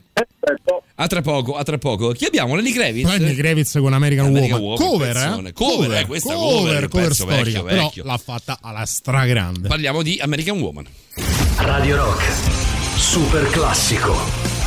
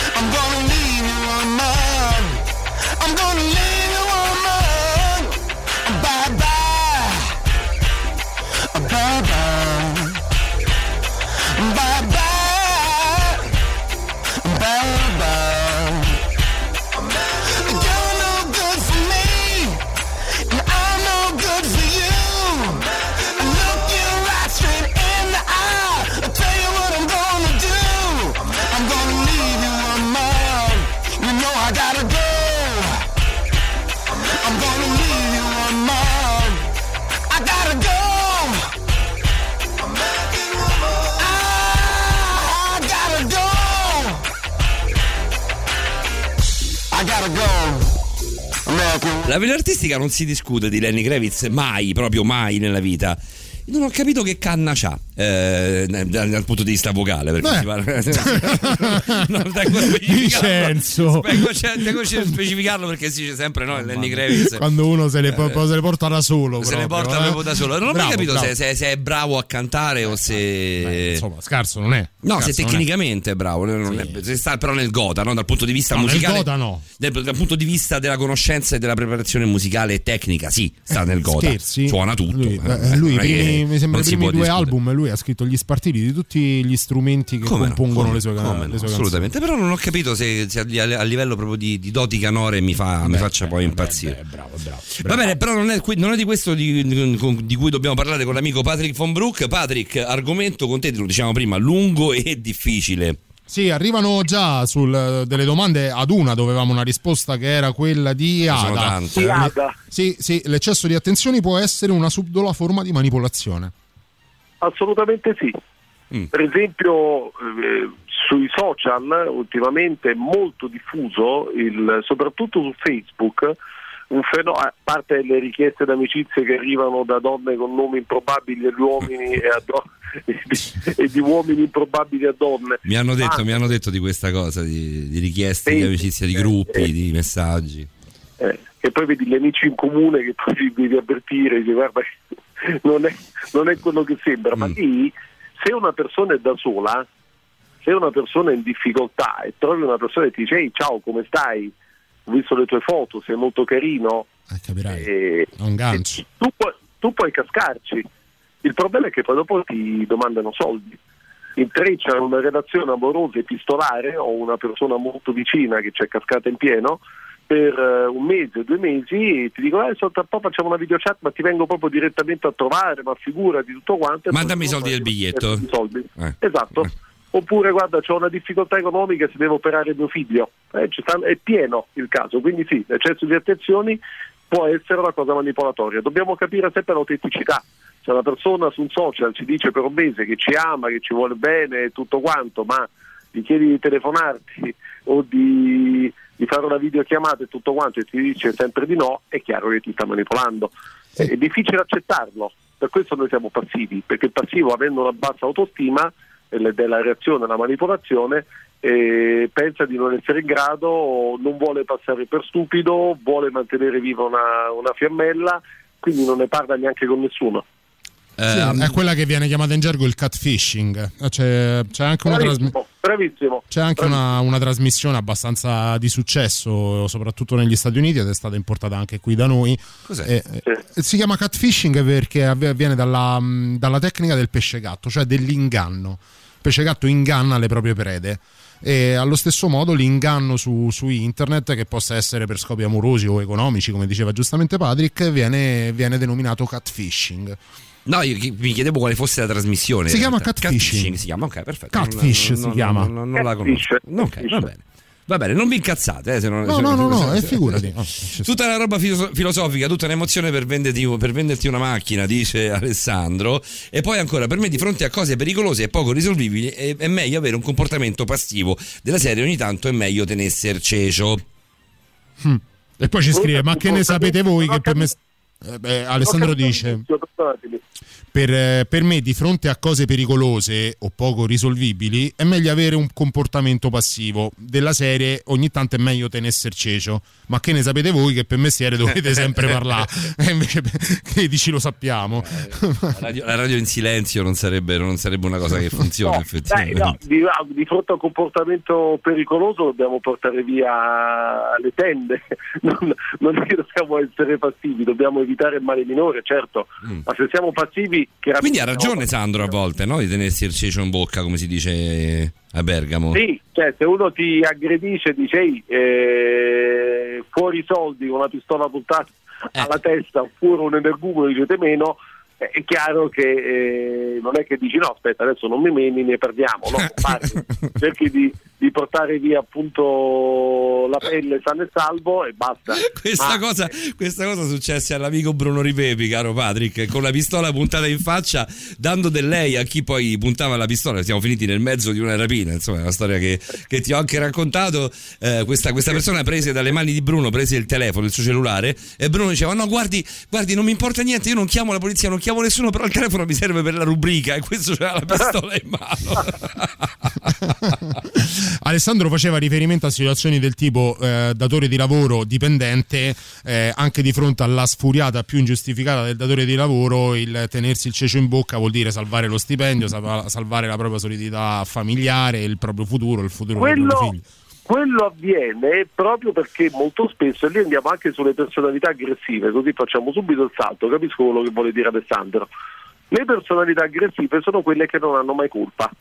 In quel caso la responsabilità è sempre degli altri. Una persona aggressiva la vediamo per strada, è quella che ce l'ha col sindaco, che ce l'ha con eh, gli altri, che ce l'ha con Dio, eh, quindi quando sentite delle rime sapete che, che è una persona aggressiva, eh, la persona che ce l'ha sempre col partner, è sempre colpa del partner, è sempre colpa... Nel caso di un datore di lavoro aggressivo, in quel caso chiaramente non parliamo di un leader positivo ma di un eh, capo, di un boss, nulla di più, è sempre colpa del dipendente. Al contrario, il leader positivo, quello che si fa seguire, che essere, che sono anche poi fondamentalmente quelli più importanti, è difficile che abbiano un atteggiamento dittatoriale. Ecco, facciamo l'esempio di Trump. Trump è uno odiato dai suoi dipendenti perché è uno che decide tutto quanto lui. Lavorare per Trump non migliora la qualità della vita, forse del portafogli, ma non della vita. Al contrario, ci sono tanti esempi di leader. In Italia ce n'era uno su tutti, Olivetti, ma possiamo mettere Come anche no, Ferrero. come no? Olivetti aveva fatto E- tutto, a misura d'uomo, no? Aveva fatto i giardini all'interno della, Esatto. della Olivetti stessa. Patrick, ci, ci possiamo fermare un attimo? Ci dobbiamo Certo. fermare un attimo. Torniamo a te tra tre minuti e mezzo dopo Jones The Police Woman. A tra poco, a tra poco.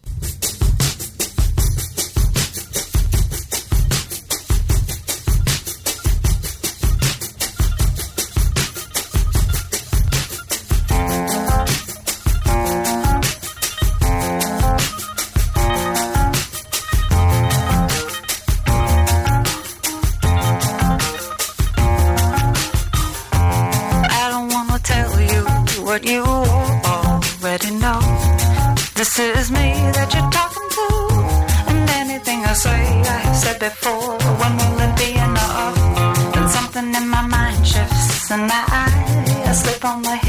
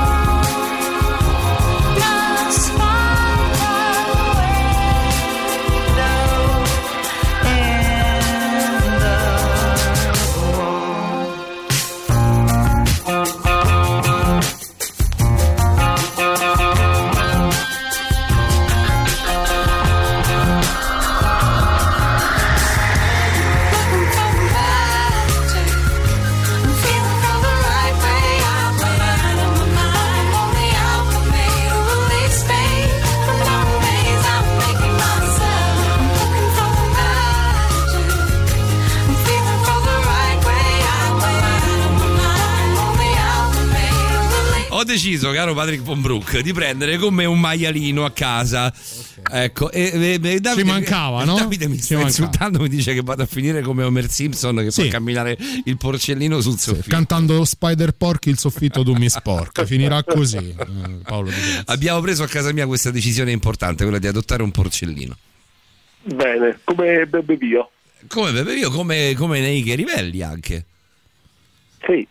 Sì. E tu guarda, lo effettivamente sei, la- sei l'anello di, di- di congiunzione tra le due, Paolo. Diciamo. Vogliamo uscirne da questa cosa prima di dire qualcosa di gravissimo, porca miseria. Anche perché mi è venuto in mente qualcosa di gravissimo. Eh, beh, non solo a te, credo, sai. Eh, lo sappiamo Vincenzo. lo Beh, Vero? eh, Bene, Vero. bene, andiamo avanti, Patrick. Ah no, aspetta, Poi ci sono un paio di messaggi. Poi c'è anche la personalità Paolo Vicenzo che un giorno tratteremo in una trasmissione a Quello ci vuole proprio uno Sì, speciale, ma con tanto di plastico a, a porta a porta. Io sono la cosa più normale che voi abbiate mai incontrato sulla vostra strada. Pensa al resto. di- Davide fa tanto il santo, ma è un grande manipolatore, ci scrive Roberta. Tempo fa mi disse: Queste sono poi cose private, non questa cosa. dette. Ah, guarda, se arriva qua la leggiamo. Vabbè. Eh, tempo fa mi disse, mentre sbavavo davanti a un Grisby, è uno, di, que- uno, eh, di quelli ha le stesse calorie di un piatto di pasta, ma non eh, un, pacche- un pacchetto, un biscotto, cioè solo un, bris- solo un Grisby. Da allora vedo i Grisby senza glutine e piango, una manipolazione mentale a fin di bene, ma quanto dolore quando passo davanti a quelle scatoline golose. E poi pensa che ne parlavamo ieri sera. Però io non ho mai detto non mangiarli. Sappi, che se Sappi mangi che un Grisby assumi le stesse carbonara. calorie di un... Beh, no, sono un piatto di pasta normale. Normale, carbonara. E quella non è manipolazione, quella è, È buon senso un po', no? e quello è buon senso. La manipolazione è quando ti dicono, che ne so, lo fanno, lo, fa- lo fece una famosa casa di eh, industria di fast food, eh, diciamo quella con gli archi, così per farci capire. Sì, sì. E non è McDowell di, Vabbè, del dai, principe eh, cercamoglie. Anche basta, dai. Eh, loro dicevano che praticamente nei, tra i dieci paesi dove c'è la longevità più alta del mondo, in sei quella famosa azienda di fast food è diffusissima, quindi non è vero che il, Mm. eh, eh, o, o l'obesità è molto bassa, uno dei due comunque, dice quindi non è vero che il nostro cibo fa male. E questo è come dire, eh, oggi eh, non, eh, non sono stato rapito nel, nel mare, quindi non ci sono i pirati, non vuol dire niente. non, è proprio, non è proprio il massimo come Esattamente. ragionamento. Esattamente. E la poi manipolazione è anche il concetto della via di mezzo, cioè quando Mm. una persona ti dice la verità sta nel mezzo, non è vero, perché se per esempio uno scienziato ti dice che un vaccino fa bene alla salute e un comico ti dice no il vaccino fa male, eh, diceva che allora non farà tanto bene, no. Sì, lì, lì abbracciamo l'altra, un'altra grossa falsità che va tanto di moda in questo periodo che uno vale uno. Beh, no, se parliamo di vaccini, magari un medico vale un po' di più di, di me. Eh, certo. Ecco, di me. Poi magari tra i medici possiamo capire chi è più, chi meno bravo. Io non ne avrei sinceramente le competenze, ma eh, però la manipolazione è anche, è anche quello. Sì, sì, Eh, a questo è potente, quindi sfide potenti, eh, diciamo difende i potenti e c'è la teoria cospiratoria, ma non è detto, non è vero. Quindi eh, questo. Avevamo accennato il discorso Vai, della- vai, vai, vai, della- dell'aggressività. della- e non, non so se avevi ultimato, non credo perché avevi appena iniziato. No, l'aggressività è il, il concetto principale di chi è aggressivo è fondamentalmente una persona che eh, ha, ha comunque un'autostima non elevatissima, ha un ego smisurato, ma ha un'autostima comunque non, eh, non potente. Perché? Perché eh, l'aggressivo, pur Deve non, prevaricare. sentir- non sentirsi fare domande, non sentirsi fare repliche, quindi non correre il rischio di essere smascherato, è quello che alza la voce, che aggredisce per primo Salvini. anche a livello puramente di linguaggio non verbale, non voglio rubare il eh, diciamo, lavoro a- a- di Fanta, ma il linguaggio non verbale, se io indico una persona automaticamente io non sono indicato, cioè io non mi prendo nessun tipo di responsabilità. Quindi dalle persone aggressive dobbiamo stare molto attente e spesso la persona passiva accumula così tanto, così tanto, così tanto che basta non nulla ad andare sull'aggressivo. Succede molto spesso nelle relazioni soprattutto che una, una persona tollera per esempio un comportamento, una serie di comportamenti per tanto tempo senza dire mai nulla, poi basta che cada un bicchiere a cena e si scatena eh, il putiferio. No, in, Dove in tante famiglie no, succede questa cosa qui. Sì, la famosa Dove goccia che fa è- traboccare il vaso. L'equilibrio è precario, assolutamente. Sì, ma in questo caso i comportamenti sbagliati della persona che subisce appunto la paternale eh, non erano, io non sapevo che erano sbagliati. Non- uno non può intuire, il non detto è sempre più pericoloso del detto.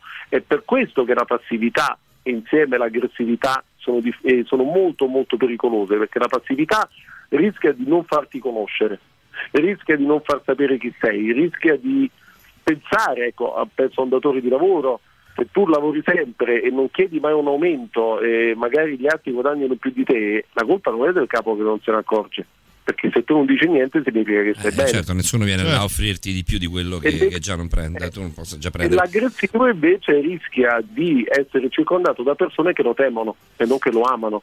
Patrick, facciamo una cosa, mettiamo la, ehm, la- la novità delle due che siamo in netto ritardo, ma è sempre molto interessante ovviamente stare, stare con te, Eh, e poi ti facciamo un giro di messaggi perché ci sono 4-5 molto interessanti. Dobbiamo ancora passare alla, alla modalità assertiva, che è quella più corretta poi. Eh, È quella più corretta, non lo sappiamo Eh, questo. sì, sì, sì, beh, eh, ce l'ha detto Patrick all'inizio. Ma ok, ok, perfetto, non mi è sfuggito questo, questo passaggio. Eh, c'è la novità, ci sono i Kings of Leon e poi torniamo a tra poco. A tra poco. Brand new music. La musica nuova a Radio Rock.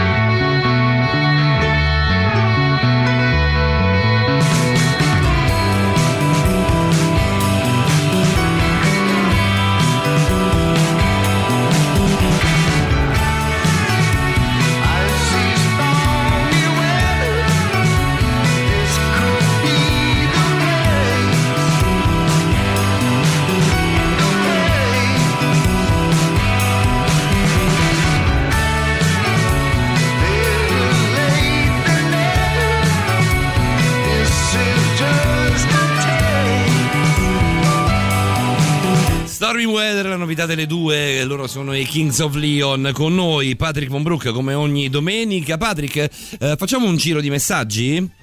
Ti va? Yes. Il passivo talvolta può essere ident- identificabile con l'eterna vittima, quel soggetto che subisce tutto ed esordisce sovente con ce l'hanno tutti con me, ma in realtà è solo il suo modo di porsi perché sente suo quel ruolo, ruolo che può poi diventare carnefice, eh, di, di carnefice eh, perché passa al comportamento aggressivo. Ti dice, eh, ti chiede Roberta. Facciamo tutto il giro, poi magari tu eh, segna e eh, se per te va bene, così almeno leggiamo tutto. Ok, ok, ok. C'è anche Max One, in realtà è una considerazione, finalmente qualcuno che dice ehm, eh, che, che lo dice, la verità esiste e può essere da una sola parte. Assolutamente sì. Assolutamente.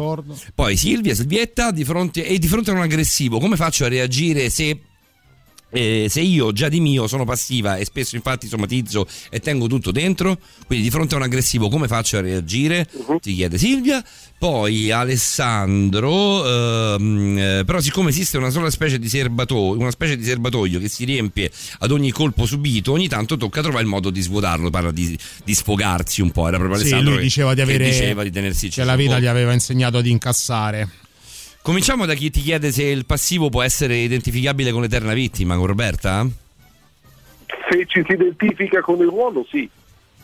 Se io penso di essere una vittima e quindi tanto non c'è niente da fare, eh, rimango passivo agli eventi. Se io invece mi prendo la responsabilità di ciò che avviene nella mia vita e di far vincere il mio benessere nelle mie scelte, anziché la paura di deludere gli altri, di deludere il mondo, di fare, di fare errori, allora si- innanzitutto si vive meglio. perché non vivi di riflesso, non vivi in difesa, vivi meglio. È chiaro che non è, spenge- non è spengere, un interruttore, è spingere un interruttore, ci vuole, ci vuole allenamento. È possibile che a volte non riusciamo ad avere la capacità di capire quanto in realtà non ci preveremmo di nulla di male se perdessimo determinate relazioni e quindi ne- Perché non l'abbiamo mai fatto. esatto, sì, fo- È forse sostanzialmente quello. Abbiamo il primo motorino, la prima macchina, abbiamo una libertà e un'idea anche di mondo che cambia completamente rispetto a quando non ce l'avevamo. Certo. Quando ci muoviamo con i mezzi pubblici il mondo ci sembra più piccolo. Nel momento in cui abbiamo una macchina, adesso a parte questo momento storico chiaramente, ma nel certo. momento in cui hai una macchina ti senti di avere quantomeno potenzialmente la libertà che prima non avevi. Se una persona... Beh, di, di mai fatto ce l'hai, è un dato oggettivo, ce l'hai. sì, ma se non l'hai mai sì. usato. Fondamentalmente noi sapremo guidare anche a 14 anni. Guarda, tornando al. Al momento attuale, vale anche per quello che è il nostro tempo libero. Magari abbiamo passato, che ne so, a, a mesi nel 2018 a non uscire il sabato sera. vero. Adesso, eh, se ci dicono sabato sera è tutto finito, potete uscire, probabilmente faremo cose anche al di fuori di quello, di quello che avremmo mai fatto nella vita, proprio perché abbiamo vissuto la costrizione. Che passare da passività ad aggressività è la stessa cosa. certo. Che è la, la seconda parte della domanda di Roberta. L'unica cosa è il- sullo svuotare il serbatoio, noi dobbiamo fare in modo che il serbatoio non si riempia. certo. E, e spesso noi lo facciamo, lo facciamo riempire per motivi assurdi. Faccio proprio un esempio, sarò anche abbastanza brutale. Eh, quando per esempio c'è, abbiamo un partner che ci tratta male o ci fa delle cose che a noi non piacciono, noi pensiamo che per amore, per non farlo arrabbiare, è meglio non dire nulla o per paura che lui possa reagire male, per paura di rimanere soli. Tuttavia, se ci pensiamo bene, noi non stiamo seminando amore, stiamo seminando io valgo poco, quindi poi fa quello che ti pare. Quindi noi staremo male, ci verranno gastriti, altri sfoghi cutanei, altre cose, prima o poi esploderemo e sinceramente stare accanto ad una persona davanti alla quale ho paura di parlare davanti alla quale non mi sento all'altezza di parlare non è la persona giusta per me. Quindi è molto più coraggioso scegliere di intraprendere una nuova via oppure far valere i propri diritti, che non vuol dire battere i pugni sul tavolo, è quello aggressivo, ma far valere i propri diritti. E l'assertività è esattamente questo. L'assertività è anteporre il proprio benessere, i propri diritti assertivi, il diritto a essere l'unico giudice della tua vita, il diritto di essere libero, il diritto anche di sbagliare assumendosi le conseguenze, il diritto di dire non lo so, anziché fare quello che ci fanno gli altri e farci imporre eh, regole che non sono le nostre. L'abbiamo detto, l'abbiamo detto proprio quando abbiamo parlato di assertività, davvero che dire non lo so fa parte dell'essere assertivo. Certo. Io ho il diritto di dire non lo so. Per me è stata una scoperta, non- è stata una scoperta psicologica fondamentale. Eh, io ho il diritto di cambiare idea. Per esempio, nelle coppie all'inizio Certo. noi ci eravamo detti che era solo una frequentazione. Oh, io ho cambiato idea, mi sono innamorato, avrò diritto? Ci, se ci siamo sposati, mi hai promesso amore eterno eh, vent'anni fa. Avrò diritto di cambiare idea, di essere felice oppure devo stare attaccato ad una promessa che ho fatto quando magari ero una persona diversa? Qui non- in questo esempio non rischi di andare a calpestare un po' l'altro? Certo, te devi sempre avere a mente che anche l'altro ha diritto di dirti per- Ma siccome la- l'essere assertivo. Scusami Patrick, però dico, siccome l'essere assertivo abbiamo detto che è una cosa sempre molto positiva, no? nel senso eh, cercare di dirsi sempre eh, il meglio eh, per, per se stessi e anche per gli altri, così rischi però di andare a calpestare un po' gli altri. Qualcuno ti potrebbe dire, cazzo, però ci potevi pensare prima di dirmi, di dirmi ti voglio bene tutta la io vita. proteggo i miei diritti. Noi esseri umani siamo mutevoli. A vent'anni, ad esempio, che ti ho fatto l'altro giorno, se ci invitavano per una birretta e due pennette alla vodka saremmo stati entusiasti. Invitavamo una ragazza a un pub e lei era entusiasta. Se oggi la inviti a un pub a mangiare pennetta alla vodka e una birra, te la tira appresso, ma non perché è cattiva, perché magari a 40 anni cambiano quelli che sono i gusti e così cambiano anche le nostre esigenze possiamo scoprire una nuova passione e tutto quanto. L'importante è rispettare i nostri diritti, attenzione, senza ledere i diritti altrui. Mettiamo un- Essere amati no- non è un diritto altrui. Mettiamo un pezzo piccolo piccolo dei NoFX e torniamo Patrick, non ti muovere. A tra poco.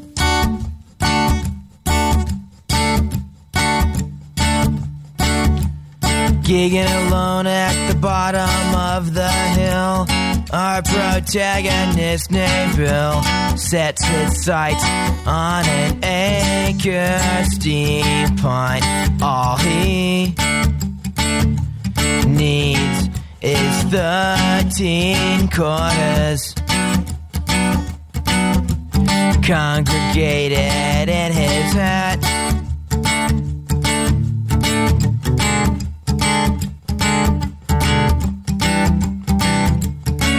a crow, a scavenger type. California redemption provides him with his rent,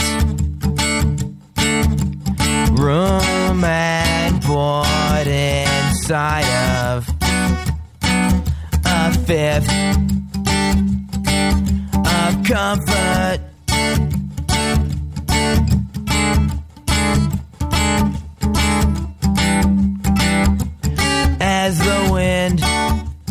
Penetrates his bones.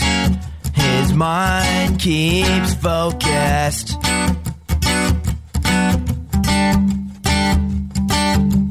Tidal waves of sound catapulted from his horn.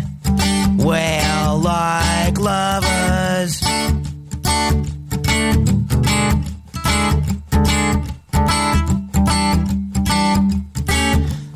Coins don't drop consistent as does the mercury.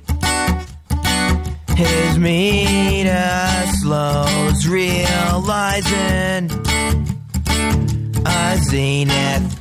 He's reached perfection. No one did see him die.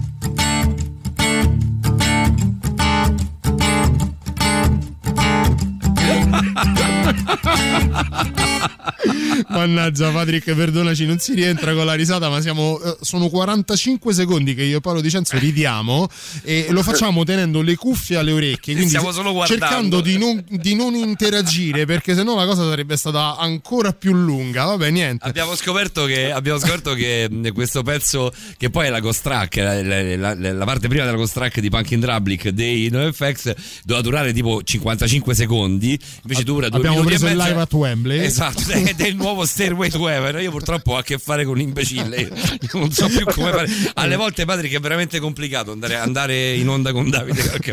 La colpa è sempre la mia, Patrick. Sì, assolutamente, la colpa è Eh. sempre tua. Su questo proprio, guarda, ti ringrazio intanto, ehm, no, mi ringrazio a questo punto. Eh, Madonna, saranno dieci anni che non sentivo questo pezzo, grazie. Pure noi. Vince. Poi pure, pure noi, una decina d'anni. Eh, beh, questa è la, questa è la versione, eh, cosa, cosa più punk che abbiamo mai fatto in FX. Torniamo alla nostra, al nostro essere assertivi. Sì, andiamo all'essere assertivi, esatto, esattamente.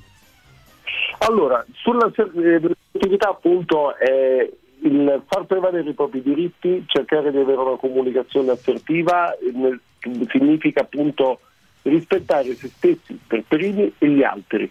Quindi se per esempio mh, si interrompe una redazione sull'esempio che ho fatto prima, non è dire è tutta colpa tua, me ne vado perché mi hai rovinato la vita. No, magari ritengo che in questo momento sto- eh, penso di non stare bene, non sto bene con te, ho bisogno di una pausa, ho bisogno di un momento di riflettere, questo non perché tu abbia fatto qualcosa di male a me, parlo in una situazione normale dove c'è una persona chiaramente dove non c'è una fine causata da un trauma, ma causata da una normale eh, diciamo cessazione di quello che può essere un sentimento, certo, e quindi questo è un modo di comunicare essere passivi e farsi andare bene un partner a cui che non ci piace più o che fa delle cose che non, eh, non ci vanno bene, l'aggressivo è quello che comanda sul partner. Manipolativo ancora peggio lo fa per un interesse personale, quindi eh, per esempio i narcisisti, eh, che è una tematica adesso che ci porterebbe lontanissimo. Quindi per concludere voglio eh, dire, prendere spunto da un'opera secondo me meravigliosa di Del Carnegie che eh, è un Ci ripeti, Patrick, il nome che sei sparito per un istante? ah, Dale Carnegie Carnegie. Carnegie. Carnegie, ok. Scritto Carnegie. Esatto. Mm, ok. è un libro di tantissimi anni fa ma secondo me attuale come non mai dove trattare gli altri e farseli felici e lui dice che a ogni essere umano per ogni essere umano contano fondamentalmente cinque elementi che sono la salute propria dei propri cari il benessere proprio dei propri cari il, eh, delle relazioni soddisfacenti conta il piacere, la soddisfazione del proprio piacere personale, ognuno c'ha i suoi, e soprattutto il riconoscimento personale. Quindi il passivo, se vuole ottenere qualche cosa, deve riconoscersi un valore. Noi non ce lo riconosciamo. Eh, L'aggressivo deve imparare a riconoscere il valore agli altri. Per esempio, io posso non essere d'accordo con Davide, prendo la sua opinione, gliela restituisco con rispetto. Ah, Davide, capisco il tuo punto di vista, ma non sono assolutamente d'accordo con te, che è ben diverso da dire non capisci un cazzo, tanto per fare un esempio in francese. Ok? E il passivo invece non dice niente, ok, va bene, con la tua, e magari pensa tutto il contrario. Quindi noi dobbiamo riconoscere intanto valore a noi stessi e riconoscerlo anche agli altri.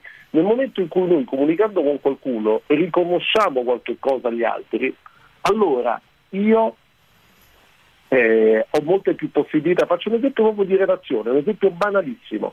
Se facciamo conto, io fossi il fidanzato di Paolo Vicenzo, cosa che a lui piacerebbe. E neanche non, poco. eh. Non mi dispiacerebbe, mettiamola così. Potrebbe anche rinunciare a comprare il suo porcellino. Se sai. vuoi provare, Patrick, io sono, sono qui, insomma.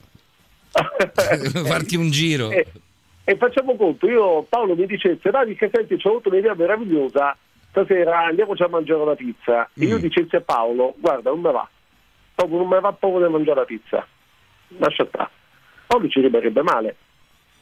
E questo potrebbe magari rovinarci la nostra serata. A me magari non va di mangiare la pizza solo perché non mi piace la pizza o non mi va in quel, mo- in quel momento. Paolo ti porterebbe alla pergola, Von Brook. Ah, lo so, amore mio. Eh, ma- lo capisci da solo. Se mangerebbe Ah, pure la pergola, Paolo. Esatto. Cioè, dopo di voi non più pergola. Sarebbe spa- open space si chiamerebbe. Eh, se invece a Paolo, oh fa, grazie, è bella idea, grazie che ci hai pensato. Solo stasera non mi va di mangiare la pizza, ci andiamo settimana prossima, quando vuoi. E morta lì, cioè non c'è, non c'è nessun problema. Questa è una comunicazione assertiva. Io rispetto l'altro, lo ringrazio, gli riconosco il suo valore, riconosco il fatto di aver pensato a me, ma gli dico no, non me va. e essere propositivi in quel senso, nel senso faccio proprio l'esempio, prendendo il tuo esempio, eh, capisco che da parte del partner c'è la voglia di mangiare un qualcosa di diverso dal solito o semplicemente magari la cosa di non cucinare, di non stare a casa. Quindi la prendo, la faccio mia, non mi va di andare a mangiare la pizza e se andassimo invece dal cinese, dico per dire, oppure a mangiare pesce, Ma sicuramente così è meglio. Guarda, proprio stasera la pizza non mi va, la facciamo settimana prossima? Però mh, ti rilancio con un cinese. È carino, è una bella dinamica, simpatica. Ma noi invece siamo abituati a dire no e basta. E, chi, e chi propone una cosa ha l'idea di non essere stato minimamente ascoltato. C'è un'errata corrige, Patrick, dobbiamo, noi dobbiamo davvero volare, quindi non so se ce la fai a rispondere a Silvia, però credo sia giustissimo leggerlo perché è un, è un messaggio importante, è una correzione, l'errata corrige sul messaggio di prima in cui diceva eh, di fronte a un aggressivo come faccio a reagire se lo so già di mio, se, lo- se io già di mio sono passiva, e invece corregge, dice da anni sono passiva perché mi sono abituata a non dire la mia opinione perché tanto era sempre sbagliata, c'è una bella differenza però Patrick. Dubito fortemente che l'opinione di Silvia sia stata Questo, sbagliata. questo è ovvio, certo. Non, Però è un discorso lungo e magari ne parliamo la prossima volta. Lo segniamo però questo messaggio, Patrick. C- Cerchiamo di fare un po' anche di, di- di- di questa trasmissione qualcosa che sia utile anche agli altri. Assolutamente sì. Lo segniamo. Una cosa che io dico, scommetto tutto quello che ho, non è tantissimo, per carità che l'opinione di Silvia non sia sempre stata sbagliata. ah guarda, rilancio, vedo, mettila come Metto vuoi, ci ma- metto anche del ma mio. Non, ma non perché Silvia, perché la conosciamo, è un'ascoltatrice molto, eh, molto presente, Perché non molto può intelligente. essere ma perché non è possibile? Non, non Patrick? può essere assolutamente così. Poi, però, magari sul discorso. Sì, poi se, se- è un discorso da lavorare sulla propria autostima o se la relazione dove lei si sente sempre sbagliata è una relazione disfunzionale, quello è un discorso molto più ampio. Magari lo riprendiamo, Patrick. Ti screenshotto, ti screenshotto il messaggio di Silvia e te lo mando. Grazie Patrick Von Brook, ci sentiamo settimana prossima. Ciao Patrick, Grazie, grazie. Un abbraccio a tutti quanti. Ciao, buonanotte. ciao Patrick, ciao, ciao, ciao, ciao. He aprendido a hablar con el cielo. Me cuenta mentiras delicadas y me ayuda a volar. Quando sotto tortura da giorni trovammo da ridere quelle crepe sul muro marrone si fecero aquile spalancatosi il cielo di sotto provammo a resistere ma nessuno di noi poi scoprì che sapeva volar Domandammo quanto ci mancava schiantarci su un'isola. Non rispose nessuno, sembrava ascoltassero musica. È la fine del mondo, pensai, traversando una nuvola. Ma il mio mondo ero io e la coscienza mi parve una favola. Tutto ciò che ricordo non è che una striscia ridicola. Impressiona il mio sangue come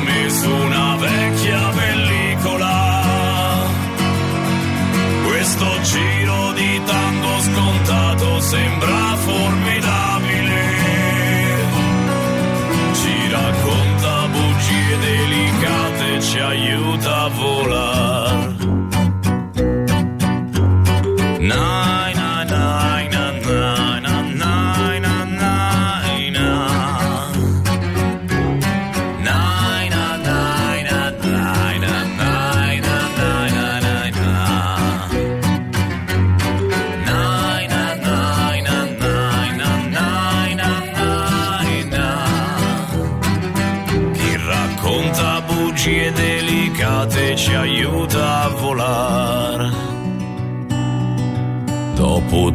Tutto quel tempo sembrò che sventammo il pericolo ed il cuore riprese ignorando quel nero miracolo. Ma non valse la pena sacrificarsi, tornare giù. Fondamenta del mondo sul fondo non eri più tu. Finalmente il mio fiato sospeso trovò la sua America. E come d'infarto di colpo sospese ogni regola. Ma non valse la pena sacrificarsi e tornare giù. Il motore che spinse il mio treno non era laggiù. Ciò che ricordo non è che una striscia ridicola. Impressiona il mio sangue come su una vecchia pellicola. Questo giro di tango scontato sembra formidabile. Ci racconta bugie delicate, ci aiuta a volare. Il cielo di sotto, questo bel pezzo di Daniele Coccia Pfeifferman del 2017 ci riporta alla realtà, la realtà delle cose sono le 2.32, dobbiamo chiamare Francesco Di Fant, ehm, eh, ma dobbiamo soprattutto mettere innanzitutto Eh, la novità. Eh, ci sono i Rise Against, l'abbiamo Mica sentito male. ieri, a me non piace affatto questo pezzo, Eh, per te è mica male, Mm, è bello, per me non è bello vedere, adesso lo riascolto in cuffia, vediamo un po' se eh, magari, magari rientriamo che a te non è Mi stai piaciuto dicendo e che non mi vuoi parlare fuori onda? No, basta, basta, basta, basta, basta. Ci lasciamo, Tra noi finisce. Lasciamo per un po', facciamo che sia soltanto un discorso Abbiamo mai fatto sesso no? noi? No, ne. Allora niente, Non niente, niente, non eri tu. Bene. Brand new music. La musica nuova a Radio Rock. We are the nowhere generation. We are the kids that no one wants. We are a credible threat to the rules you set. A cause to be alarmed. We are not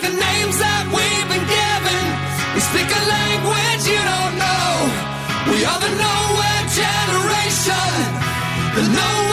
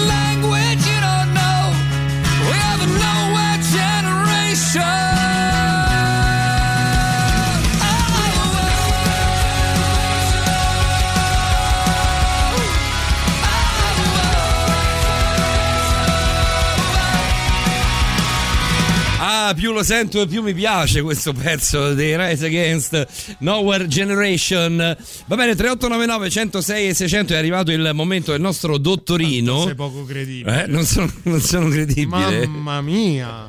Mamma mia, veramente, guarda. No, effettivamente non è una cosa che io non riesco, non riesco ad abbozzare. Questo. Non, mi chiedere, non mi chiedere perché. Sigla? Sigla?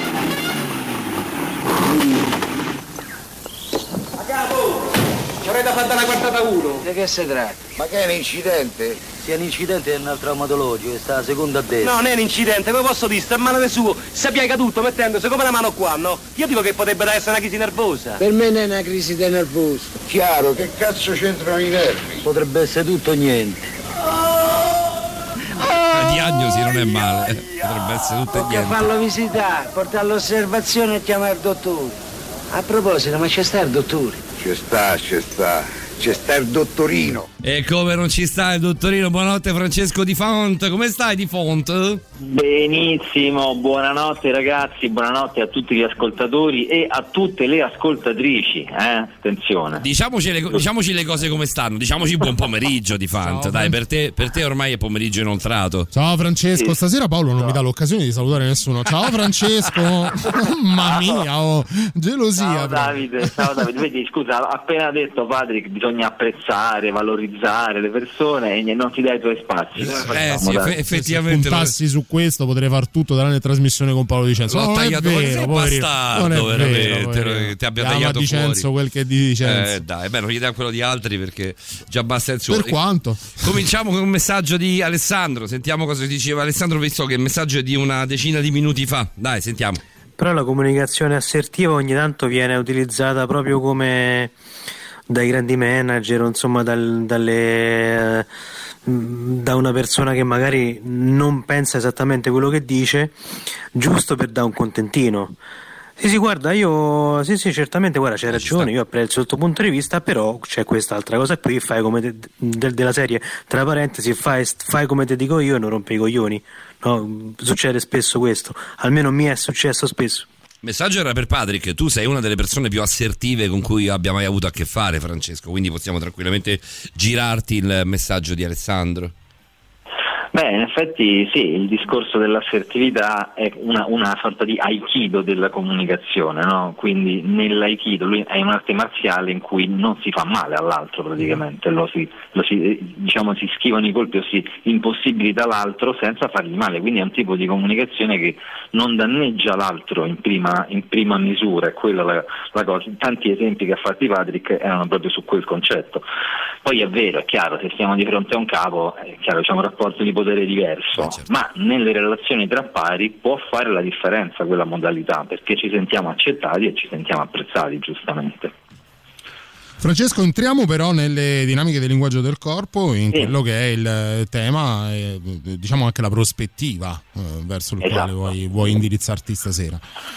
Esatto, per- tanto per ricordarci appunto che eh, che, insomma, siamo in zona rossa no, attualmente, volevo dare degli utili consigli per migliorare, potenziare la comunicazione durante tutto questo periodo di pandemia, eh, anche nei- negli, negli incontri limitati che possiamo avere anche con, eh, no, andando a fare la spesa, Andando a fare la spesa, con esatto, nei piccoli, mascherina, nei con- piccoli con le persone- tutto il gio- tutti i eh, certo, giorni. nei piccoli contatti necessari, ricordiamo, Necessari, certo. si possono fare in zona rossa, come migliorare la comunicazione, come eh, fa- far fronte al problema sia della mascherina che della distanza, eh, che è aumentata giustamente per la sicurezza, Certo. ma il fattore della mascherina più il fattore della distanza rendono più difficile la comunicazione, quindi diamo dei consigli questa sera e probabilmente c'è tanta carne al fuoco, quindi anche magari una prossima puntata proprio per assecondare questo periodo di pandemia dando utili consigli per usare il linguaggio del corpo. Ehm, ti faccio però una domanda preventiva che, che riguarda però questo. Secondo te la comunicazione tornerà ad essere quella di un tempo dal punto di vista del- del- del tuo- dei tuoi studi del linguaggio del corpo? Oppure abbiamo cambiato radicalmente metodo eh, e, e metodi mh, per sempre? Ah, sì e no, ovvero eh, l'uomo non può fare a meno dell'interazione dal vivo, quindi torneremo assolutamente a quel tipo di interazione, ma forse ci vorrà un po' più di tempo perché ci dovremo riabituare in qualche modo, quindi non sarà schioccare le dita e tornare esattamente a quelli di prima nel profondo, ma ci metteremo un po' a livello psicologico, eh, sicuramente dei mesi, forse degli anni per tornare esattamente in quella condizione mentale, però ha cambiato definitivamente il nostro modo di comunicare integrandolo con altri elementi l'elemento della sicurezza, l'elemento dello, dello spazio personale, mh, l'elemento della comunicazione virtuale. Quindi sì, ha cambiato il nostro modo di comunicare e allo stesso tempo torneremo a comunicare di persona perché siamo programmati per l'interazione dal vivo. Ne parlavo, ne parlavo oggi a casa, proprio prima di venire, di venire qui in radio, Radio Rock. ehm, eh, ne parlavo dicendo: non è che abbiamo imparato ad essere soltanto più puliti. Cioè a disinfettarci le mani, a mettere la mascherina, a stare a distanza. Abbiamo imparato anche tutta un'altra serie di cose che comunque possono anche rimanere nei nostri comportamenti, però ci hanno cambiato radicalmente. Sì, ci hanno cambiato radicalmente. Da un lato abbiamo imparato anche a essere un pochino più autonomi di prima, no? Ah, come no, vero, Per giusto. fare le cose sia da soli a distanza, ma anche a cavarcela in tante situazioni in quest'ultimo anno. Quindi siamo diventati sicuramente più abili, no? ci porteremo queste piccole abilità. Vado, vado ad integrare la domanda che ti ha fatto Paolo, poi magari la risposta dopo, dopo il brano. Ehm, la- cambierà la percezione? È cambiata già, me ne sono accorto con, eh, proprio l'altro giorno in maniera anche abbastanza, tra virgolette, traumatica, perché vedevo un, un film dove c'era una scena all'interno di un commissariato e vedevo il gesticolare, quindi proprio il linguaggio del corpo, ma anche la presenza fisica e la prossimità tra le persone nel corridoio di questo commissariato e mi ha fatto strano perché è un qualcosa che non è più riscontrabile nella nostra vita quotidiana. Cosa che invece mi faceva strano un anno fa, proprio di questi tempi, scendere per andare al supermercato e prestare attenzione ad avere una certa distanza dall'altro anche sul marciapiede, nell'attraversare la strada, proprio perché quello in qualche modo cercavano di indottrinarci. Torneremo a quello che eravamo prima, anche sotto questo punto di vista, però dacci il tempo per una canzone. Piccola piccola, ascoltiamo però questo piccolo capolavoro dei Doors che era The Crystal Ship. Before you slip into unconsciousness, I'd like to have another kiss, another flashing chance at bliss, another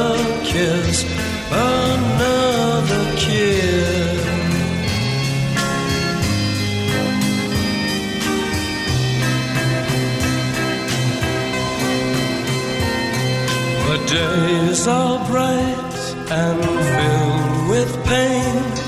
Enclose me in your gentle rain. The time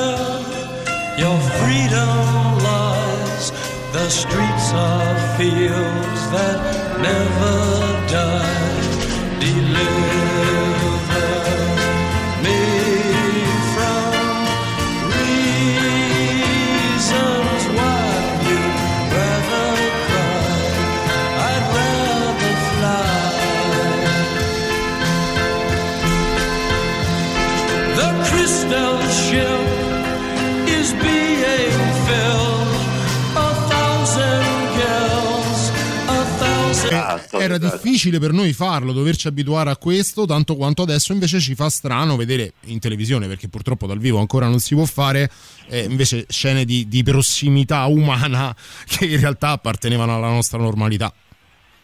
Sì, il nostro cervello la registra un po' come una sorta di nostalgia, no? la nostra psicologia la vede come qualcosa che, che- che- che- non è più nostro, quindi effettivamente fa strano, è normale, credo che sia condivisa da molti questa sensazione. e, Scusate, un po' di tosse. No, Eh, figurati. po' Eh, vai tranquillo, di, di preoccupare. E io voglio Francesco Ehm, diventa come Giovanni Bivona di ieri che, Beh, no, che mi beve in diretta da- dalla canna dell'acqua.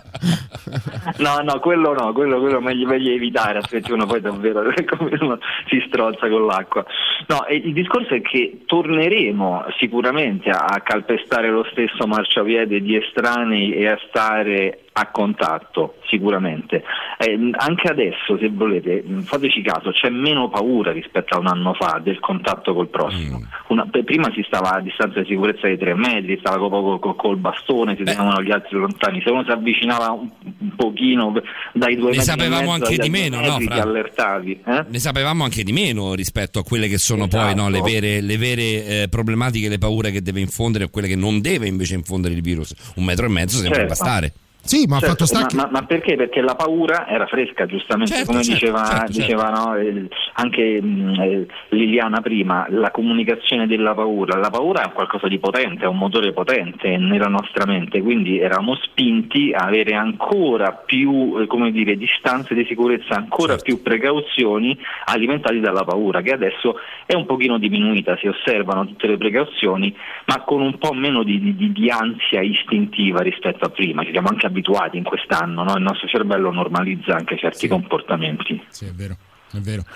E vabbè, sì, ci fanno notare che comunque si notano quando non si dovrebbero in questo periodo eh, situazioni di prossimità, però è proprio quello il punto, lo dico ad Alessandro che ci, fa, ci manda questo messaggio, è proprio quello il punto, il fatto stesso che tu adesso ti accorgi di una prossimità tra le persone quando in realtà non dovrebbe esserci, eh, te la dice lunga su quanto tu sia stato educato o comunque tutti quanti noi siamo stati educati a questo tipo di comportamenti che in realtà sono innaturali, non appartengono a- al nostro modo di, di socializzare, non dovrebbero almeno.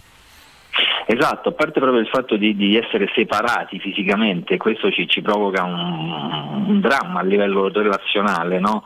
Perché non possiamo incontrarci dal vivo, quindi non possiamo avere il massimo dalla relazione con l'altra persona, con chiunque, perché si ha quando si è di persona. Oltretutto questo passaggio al virtuale, insomma, dopo mesi e mesi di, di, di, di videochiamate, video lezioni, video riunioni, video lavoro, il nostro cervello si sta un po' stancando anche di questo isolamento. eh. Beh, basti guardare quello che è successo, poi questa è una cosa anche molto tecnica eh, e dal punto di vista pratico è deleterio tenere i bambini i ragazzi a casa, però basti guardare la manifestazione di oggi a, a Piazza del Popolo, dove distanziate, debitamente protette, tutto quanto, c'erano mamme e insegnanti ehm, che sono costrette in questo momento a gestire i propri ragazzi in DAD eh, e anche i bambini insomma hanno, hanno- hanno protestato eh, con delle maschere, con dei cartelloni, con degli slogan perché comunque non se ne può più. Assolutamente, stiamo riprogrammando tutte le nostre attività comunicative, relazionali e sociali a- con, con questa distanza, con questo eh, spazio sociale allargato, no? Mentre lo spazio personale che abbiamo nominato più volte è quello di un metro, che è la distanza di attacco, il, il braccio di una persona, no? adesso il nostro spazio personale improvvisamente è raddoppiato, è diventato due metri. E questo porta, porta delle, delle difficoltà perché questa prossemica avanzata, quindi la, la distanza tra i corpi, questa prossemica avanzata ci fa percepire come meno interessati alla relazione con l'altro perché stiamo più lontani. Quindi non solo rende più difficile la comunicazione e daremo qualche consiglio proprio per potenziare la comunicazione in questo senso, ma dà anche l'impressione inconscia che l'altro non abbia così tanta voglia di interagire con noi se sta così lontano, mentre invece dobbiamo sforzarci di superare questa sensazione che però è, reale, è profonda, e invece capire che possiamo interagire con lui, eh, ma è solo un, questione, un discorso di sicurezza durante la crisi sanitaria. Quindi Ci sono- dobbiamo superare l'istinto, se vogliamo. A proposito di quello che stai raccontandoci e dicendoci, ci sono due messaggi completamente opposti, uno di Isa e uno di Silvia.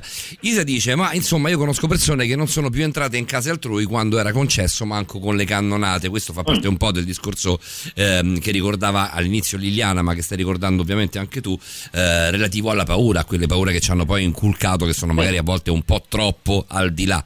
Ehm, invece c'è Silvia che al 3899 106 600 vi ricordo soltanto su Telegram, l'abbiamo ricordato poco questa sera che non abbiamo Whatsapp, ormai il danno l'abbiamo fatto, se avete parlato da soli su Whatsapp vi chiediamo scusa, ma è colpa ehm, nostra dal punto di vista tecnico. Silvia ti dice, ma chi abituare? Appena sarà possibile abbraccerò anche il palo della luce, ovviamente esagero, ma il contatto con gli altri è una cosa che mi manca molto, io la vedo esattamente come Silvia. Arriviamo a questo e arriviamo anche ad una sorta di prontuario per migliorare l'attenzione del prossimo e la nostra, ne, visto appunto questa, questa distanza e visto tutte le imposizioni sanitarie che, che abbiamo in questo periodo. Però subito dopo il super classico, a proposito del discorso che ti facevo sugli album del 79, i Clash con London Ah, Calling, uscita nel parlato. 1979. A tra poco, Fra, rimani lì. Sì. Ciao.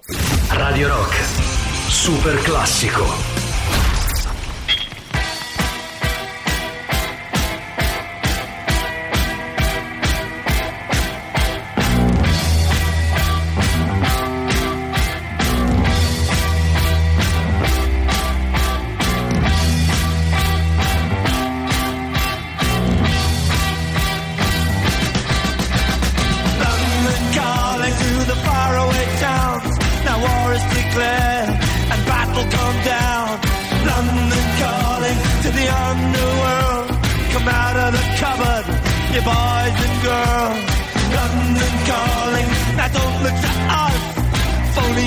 Beatlemania has bitten the dust. London calling, see we ain't got no swing except for the rain and the crunch of thing. The ice is coming, the sun's zooming in. Meltdown expected, the wheat is good in. Engines stop running, but I have no fear, cause London is drowning. I live by the river to the imitation zone. Forget it, brother, you can go it alone. London calling to the zombies of death. Quit holding out and draw another breath. London calling, and I don't want to shout. But while we were talking, I saw you nodding out. London calling, see we ain't got no hide, except for that one with the yellowy eyes. The ice is coming, the sun's zooming in, engines stop running, the wheat going big, a nuclear error. But I have no fear, cause London is drowning. I,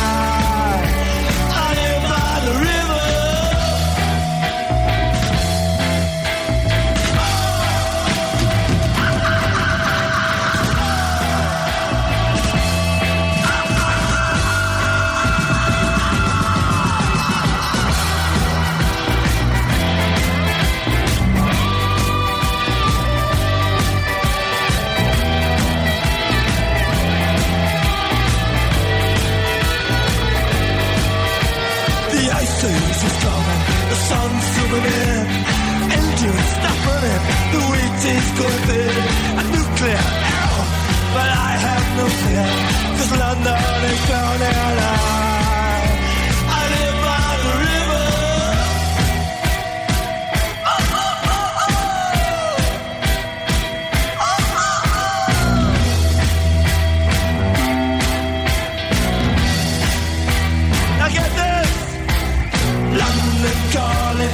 I was there too. And you know what they said? Well, some of it was true.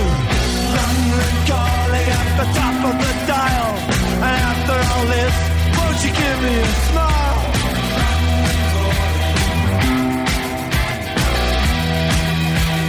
Prima del prontuario, Francesco, del prontuario eh, che dovremmo utilizzare per eh, poi gestire al meglio quella che è eh, la situazione eh, della, de- della nostra situazione sociale in questo momento, diciamo in questo momento è molto, è molto dura perché siamo in zona rossa. Arriverà anche il momento in cui saremo in zona arancione, in zona gialla, in cui potremo anche magari riuscire ad, andare di nuovo a pranzo fuori. Però insomma il momento è quello che è. Ehm, prima del prontuario ti leggo ancora un paio di messaggi. Eh, a me piace così tanto questa storia della distanza. Finalmente posso sbraitare contro chi invade i miei spazi e decidere a chi concedere l'onore di avvicinarsi, ci scrive Roberta. Eh, beh, una chiave di lettura, perché no? Se sei uno abbastanza incazzoso, in questo momento hai una giustificazione. Potrebbe essere anche, eh, anche questo, anche questo vero. Ma anche, anche i non incazzosi, eh, insomma, non, non- a tutti, non a tutti hanno le stesse distanze e gli stessi spazi, quindi ci sono anche persone non incazzose che hanno, come dire, no, per piacere ad avere più spazio per sé, quindi è assolutamente legittimo questo, c'è anche questo per fortuna. La domanda interessante che avevamo lasciato prima... Però aspetta Francesco, ti faccio ascoltare prima un altro certo. messaggio perché dice c'è Certo. un vocale, non, so, non l'abbiamo preascoltato, eh, poi ci dice non so se Francesco è d'accordo, quindi sentiamo cosa ci dice Alessandro. Io, raga, di lavoro faccio il corriere, quindi devo parlare in questo periodo con credo che ne so, 100 persone al giorno, gente, 70 persone al giorno. E il lavoro più difficile da fare è quello che fa la mente di sottofondo ogni volta che c'è una relazione. Perché tu ogni volta che becchi uno ti devi ricordare, ok, mo c'è la pandemia, mo eh, devo stare attento al virus, quindi distanza, alzo la mascherina, e non lo tocco quando prendo i soldi, li prendo poi subito mi disinfetto. Però in generale, al, al di là del prendere i soldi, il problema è il, il lavoro del cervello, cioè quello che deve fare il cervello. Eh, quando fai un lavoro a contatto col pubblico è più pericoloso. È vero, è vera questa cosa che te la devi ricordare perché un sacco di volte succede, no? Di andare magari incontrarsi con qualcuno, anche le, le cose stupide, il supermercato, il bar, e di non far caso. Sì, oppure, oppure il contrario, che torno a casa e mi tengo la mascherina per 5 minuti mi dimentico di averla, capito? Perché sono talmente abituato, no? capita. A me, ad esempio, una cosa che non succede è tornare a casa e non disinfettarmi, lavarmi le mani. Quella No, ormai è un'abitudine che ho preso fissa. Posso tenere la mascherina, mi è successo. Devo essere sincero, mi è Sì. successo di tenere la mascherina addosso e di non accorgermene. Eh, però lavarmi le mani è la prima cosa che faccio quando entro a casa, sempre. Esatto, perché la nostra mente si è abituata e ha ragione Alessandro, la nostra mente fa un lavoro extra in questo Mm, momento perché ci sono mille precauzioni da prendere, mille automatismi piccoli e grandi da, da far nostri e quindi il nostro cervello è continuamente eh, in background che lavora su questi pensieri, assolutamente corretto. Il- la domanda di prima, di, anzi l'affermazione se non sbaglio era Silvia che diceva io abbraccerò tutti eh, dopo la pandemia, giustissimo, no, è normale quello, cioè eh, l'impulso è il giorno dopo che potremo abbracciarci tutti, io vado ad abbracciare, chiamo tutti i miei amici e li abbraccio. sì, però, però ci metteremo comunque più tempo a riabituarci a un tipo di comunicazione come alla, alla vecchia maniera con i conoscenti o addirittura gli sconosciuti che possiamo incontrare per strada e- possiamo parlare con tutti no? come facevamo una volta lì ci metteremo più tempo a rientrare un po' nella dinamica dell'avvicinamento vecchio stile secondo me Sì, la famosa gli amici. stretta di mano che Esatto. accompagnava il conoscere, l'incontrare una nuova persona alla quale si veniva presentati. Eh, adesso, adesso paradossalmente vi è naturale non farla e quindi farla rientrare nel, nel- nel- nostro modo naturale di comportarsi sarà più difficile, soprattutto con gli estranei magari. Sì, eh, infatti abbiamo già escogitato altri modi, no? il tocco col gomito, il tocco col piede, Pugnetto. In- il pugnetto, in, in generale poi c'è chi rimane comunque a distanza e evita tutti questi contatti. Ci sono diverse forme di saluto e anche questo fa parte di uno dei, dei consigli del prontuario, diciamo tra virgolette. Andiamoci, dai, andiamoci. Sì, sì, è ve- è vero che il linguaggio dal vi- de- del corpo dal vivo aiuta a precisare il senso del messaggio, mm, a evitare incomprensioni. Esatto. Evitare le incomprensioni, aiuta- esatto, è importante questa cosa qua di evitare le incomprensioni. Certo, e quindi è fondamentale quando ci incontriamo dal vivo migliorare eh, la comunicazione perché siamo limitati sia dalla distanza che dalla mascherina. Il primo consiglio è, possiamo dire, aumentiamo la gesticolazione, gesticoliamo di più. mm, se possibile, per rendere il nostro messaggio più comprensibile. I nostri gesti illustratori, ovvero la gesticolazione classica, no? le mani che fanno gesti nell'aria, rinforzano il senso del messaggio. Per potenziare la nostra comunicazione è utile gesticolare di più come quantità di gesti, ma anche come ampiezza. hm? Quindi a mo' un pochino di, di teatro, siccome non possiamo per vedere, percepire al meglio le espressioni del viso, non possiamo ascoltare al meglio le parole dell'altro, i gesti ci possono aiutare moltissimo. Quindi il primo consiglio sicuramente è quello di potenziare la gesticolazione che usiamo di solito. Un Certo, dirlo, dirlo a chi Sì. abita a Roma eh, è, è tosta, eh, Fra. L'italiano in generale. L'italiano in generale gesticola tanto, tantissimo. Il romano poi gesticola Guarda. ancora di più. Aggiungere ancora gesticolazione è un ottimo consiglio, però eh, va, va ad, ad assimilare, insomma, ad, ad aumentare una cosa che già facciamo Se tanto. tu vedi qualsiasi stand-up comedian statunitense, inglese, francese che in una sua scenetta, nel, nel suo spettacolo, deve interpretare un italiano per far capire che sta facendo l'italiano, ciò che va ad accentuare Di è il gesticolare. movimento, certo, il gesticolare. Quello è vero, però c'è un aspetto da tenere in considerazione che questa pandemia ci rende un po' più bloccati sulla comunicazione, quindi ho notato che c'è una diminuzione della, de- della gestualità per l'effetto della pandemia, quindi ci dobbiamo riprendere quella gesticolazione di prima. E forse Francesco perché portando, portando la mascherina che comunque ci inibisce dal punto di vista delle, delle espressioni facciali, magari ci, Esatto. ci inibisce anche... Gesticoliamo di meno, certo, certo, è un Novità- effetto automatico. Novità e torniamo a te. Vai. Brand new music. La musica nuova a Radio Rock. Shut up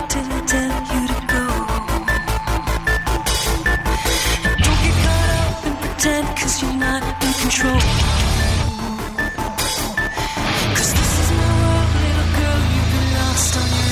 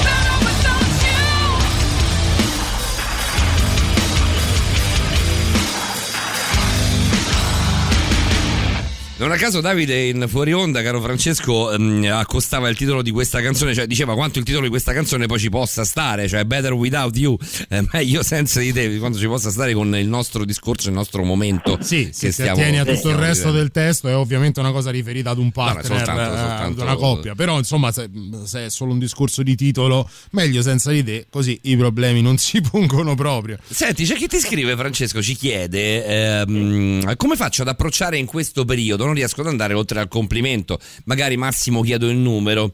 eh, non mi voglio accollare con cose mie, no, perché siamo qua, siamo qua apposta. Abbiamo, No, no, no. Anzi, È- è, interessante. È verissimo.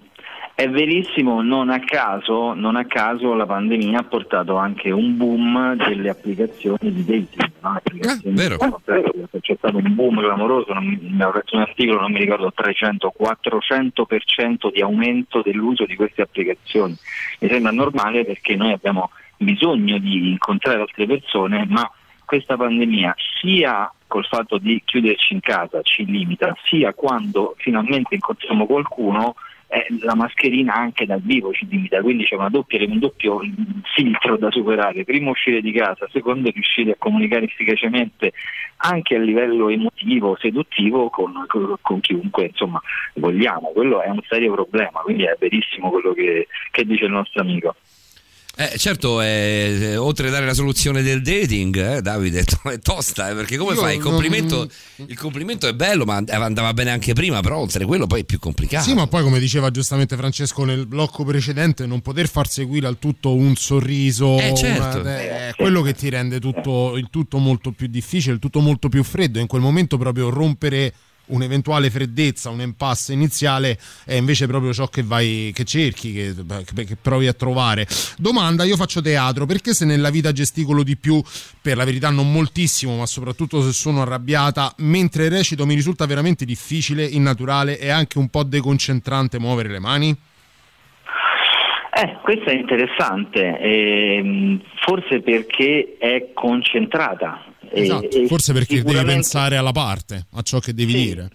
Sì, ma è anche un'interpretazione di emozione, non solo di memoria, no? quindi siamo focalizzati dentro il personaggio, a seguire l'emozione, quindi è normale che la nostra mente sia molto, impe- la mente dell'attore, anche io ho fatto teatro per molti anni, è molto impegnata a controllare tanti livelli. no? Il grande attore è colui che sa fare tutto bene allo stesso livello, controllare tutti i livelli, la, la memoria, le emozioni, la dizione, no? Tutto quanto eh, i gesti.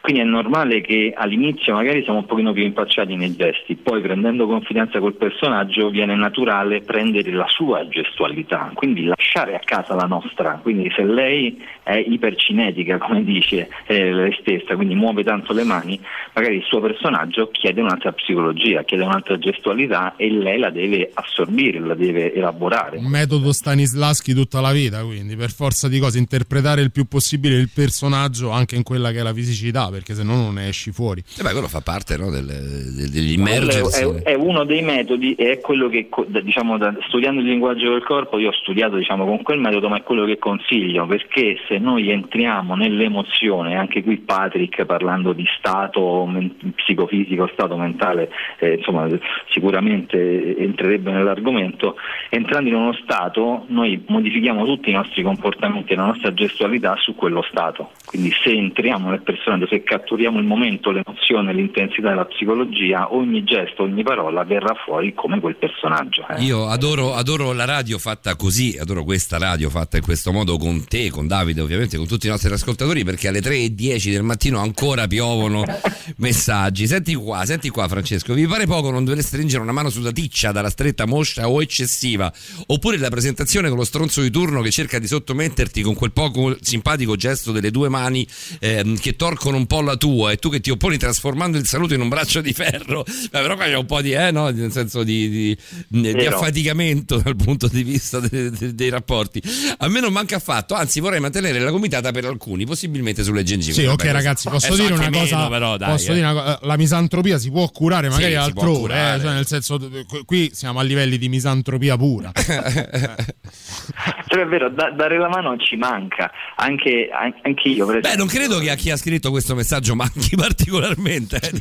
No, no, no, però ci A me manca come interpretazione della personalità dell'altro. Noi attraverso la stretta di mano di una persona già prendiamo, cogliamo elementi della personalità dell'altro o del momento emotivo che sta vivendo. Quindi a livello di linguaggio del corpo è uno, uno strumento di comunicazione ma anche di lettura molto potente dell'altro, la stretta di mano. eh. Anche nelle mie lezioni descrivo tipo 20 modi diversi per dare la mano in modo sbagliato, no? che, che dimostrano delle, diciamo, degli sbilanciamenti nella personalità. Qual è quello giusto? Troppo passiva, troppo aggressiva.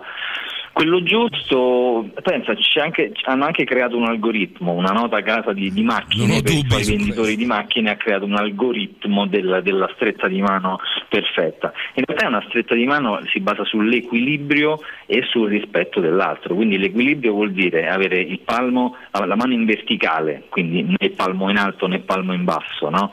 usare una sola mano, non due perché è eccessivo come ci diceva l'ascoltatore, e stringere la mano appunto in verticale due o tre volte e poi lasciarla con una forza media.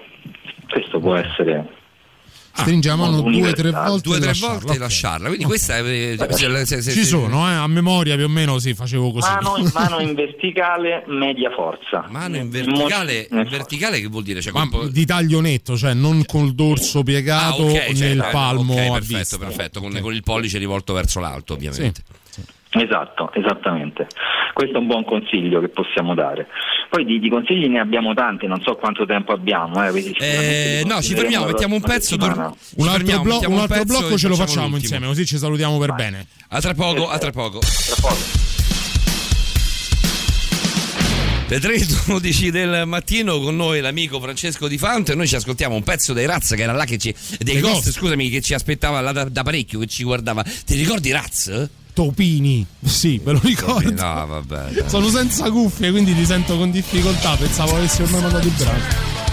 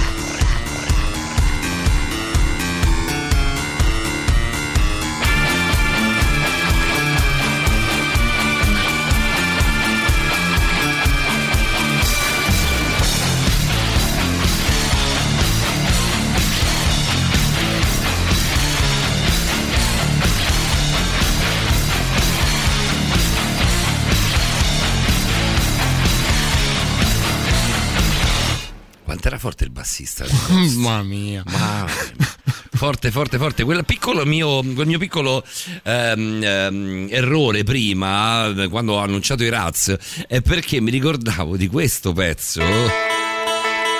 Francesco sicuramente ricorderà tu Davide, no? Che sei troppo giovane. Chiaro, ho letto il tuo messaggio sui della scuola.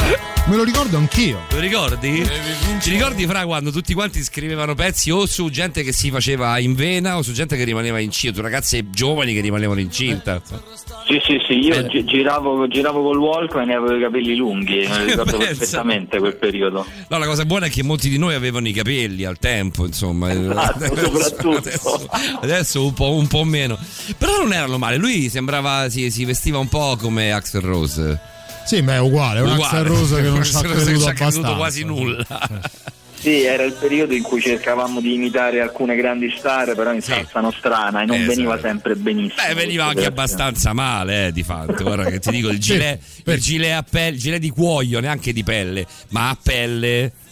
Eh, è la roba forte. Ci fecero anche una canzone degli articolo 31, Mister Mister Gilet di di pelle. come no? Però non so se quella fosse eh, così a pelle, senza maglietta sotto. A vedere questa foto, la copertina dei Raz, indiani padani. Eh, mi- Beh, sì, come, come i guerrieri della notte, The Sì, Warriors, bravo, con il gilet a pelle, bravo, no? bravo, bravo, il gilet a pelle. Ragazzi, ragazzi, Vai a siamo spiegare ai, ai guerrieri, ai guerrieri di... Bambini, giochiamo a fare la guerra? E tu dici sì, guarda, giochiamo a fare la guerra, però ti metti una maglietta e una camiciola sotto. certo, una polo della Ralph Lauren. Una polo della Ralph.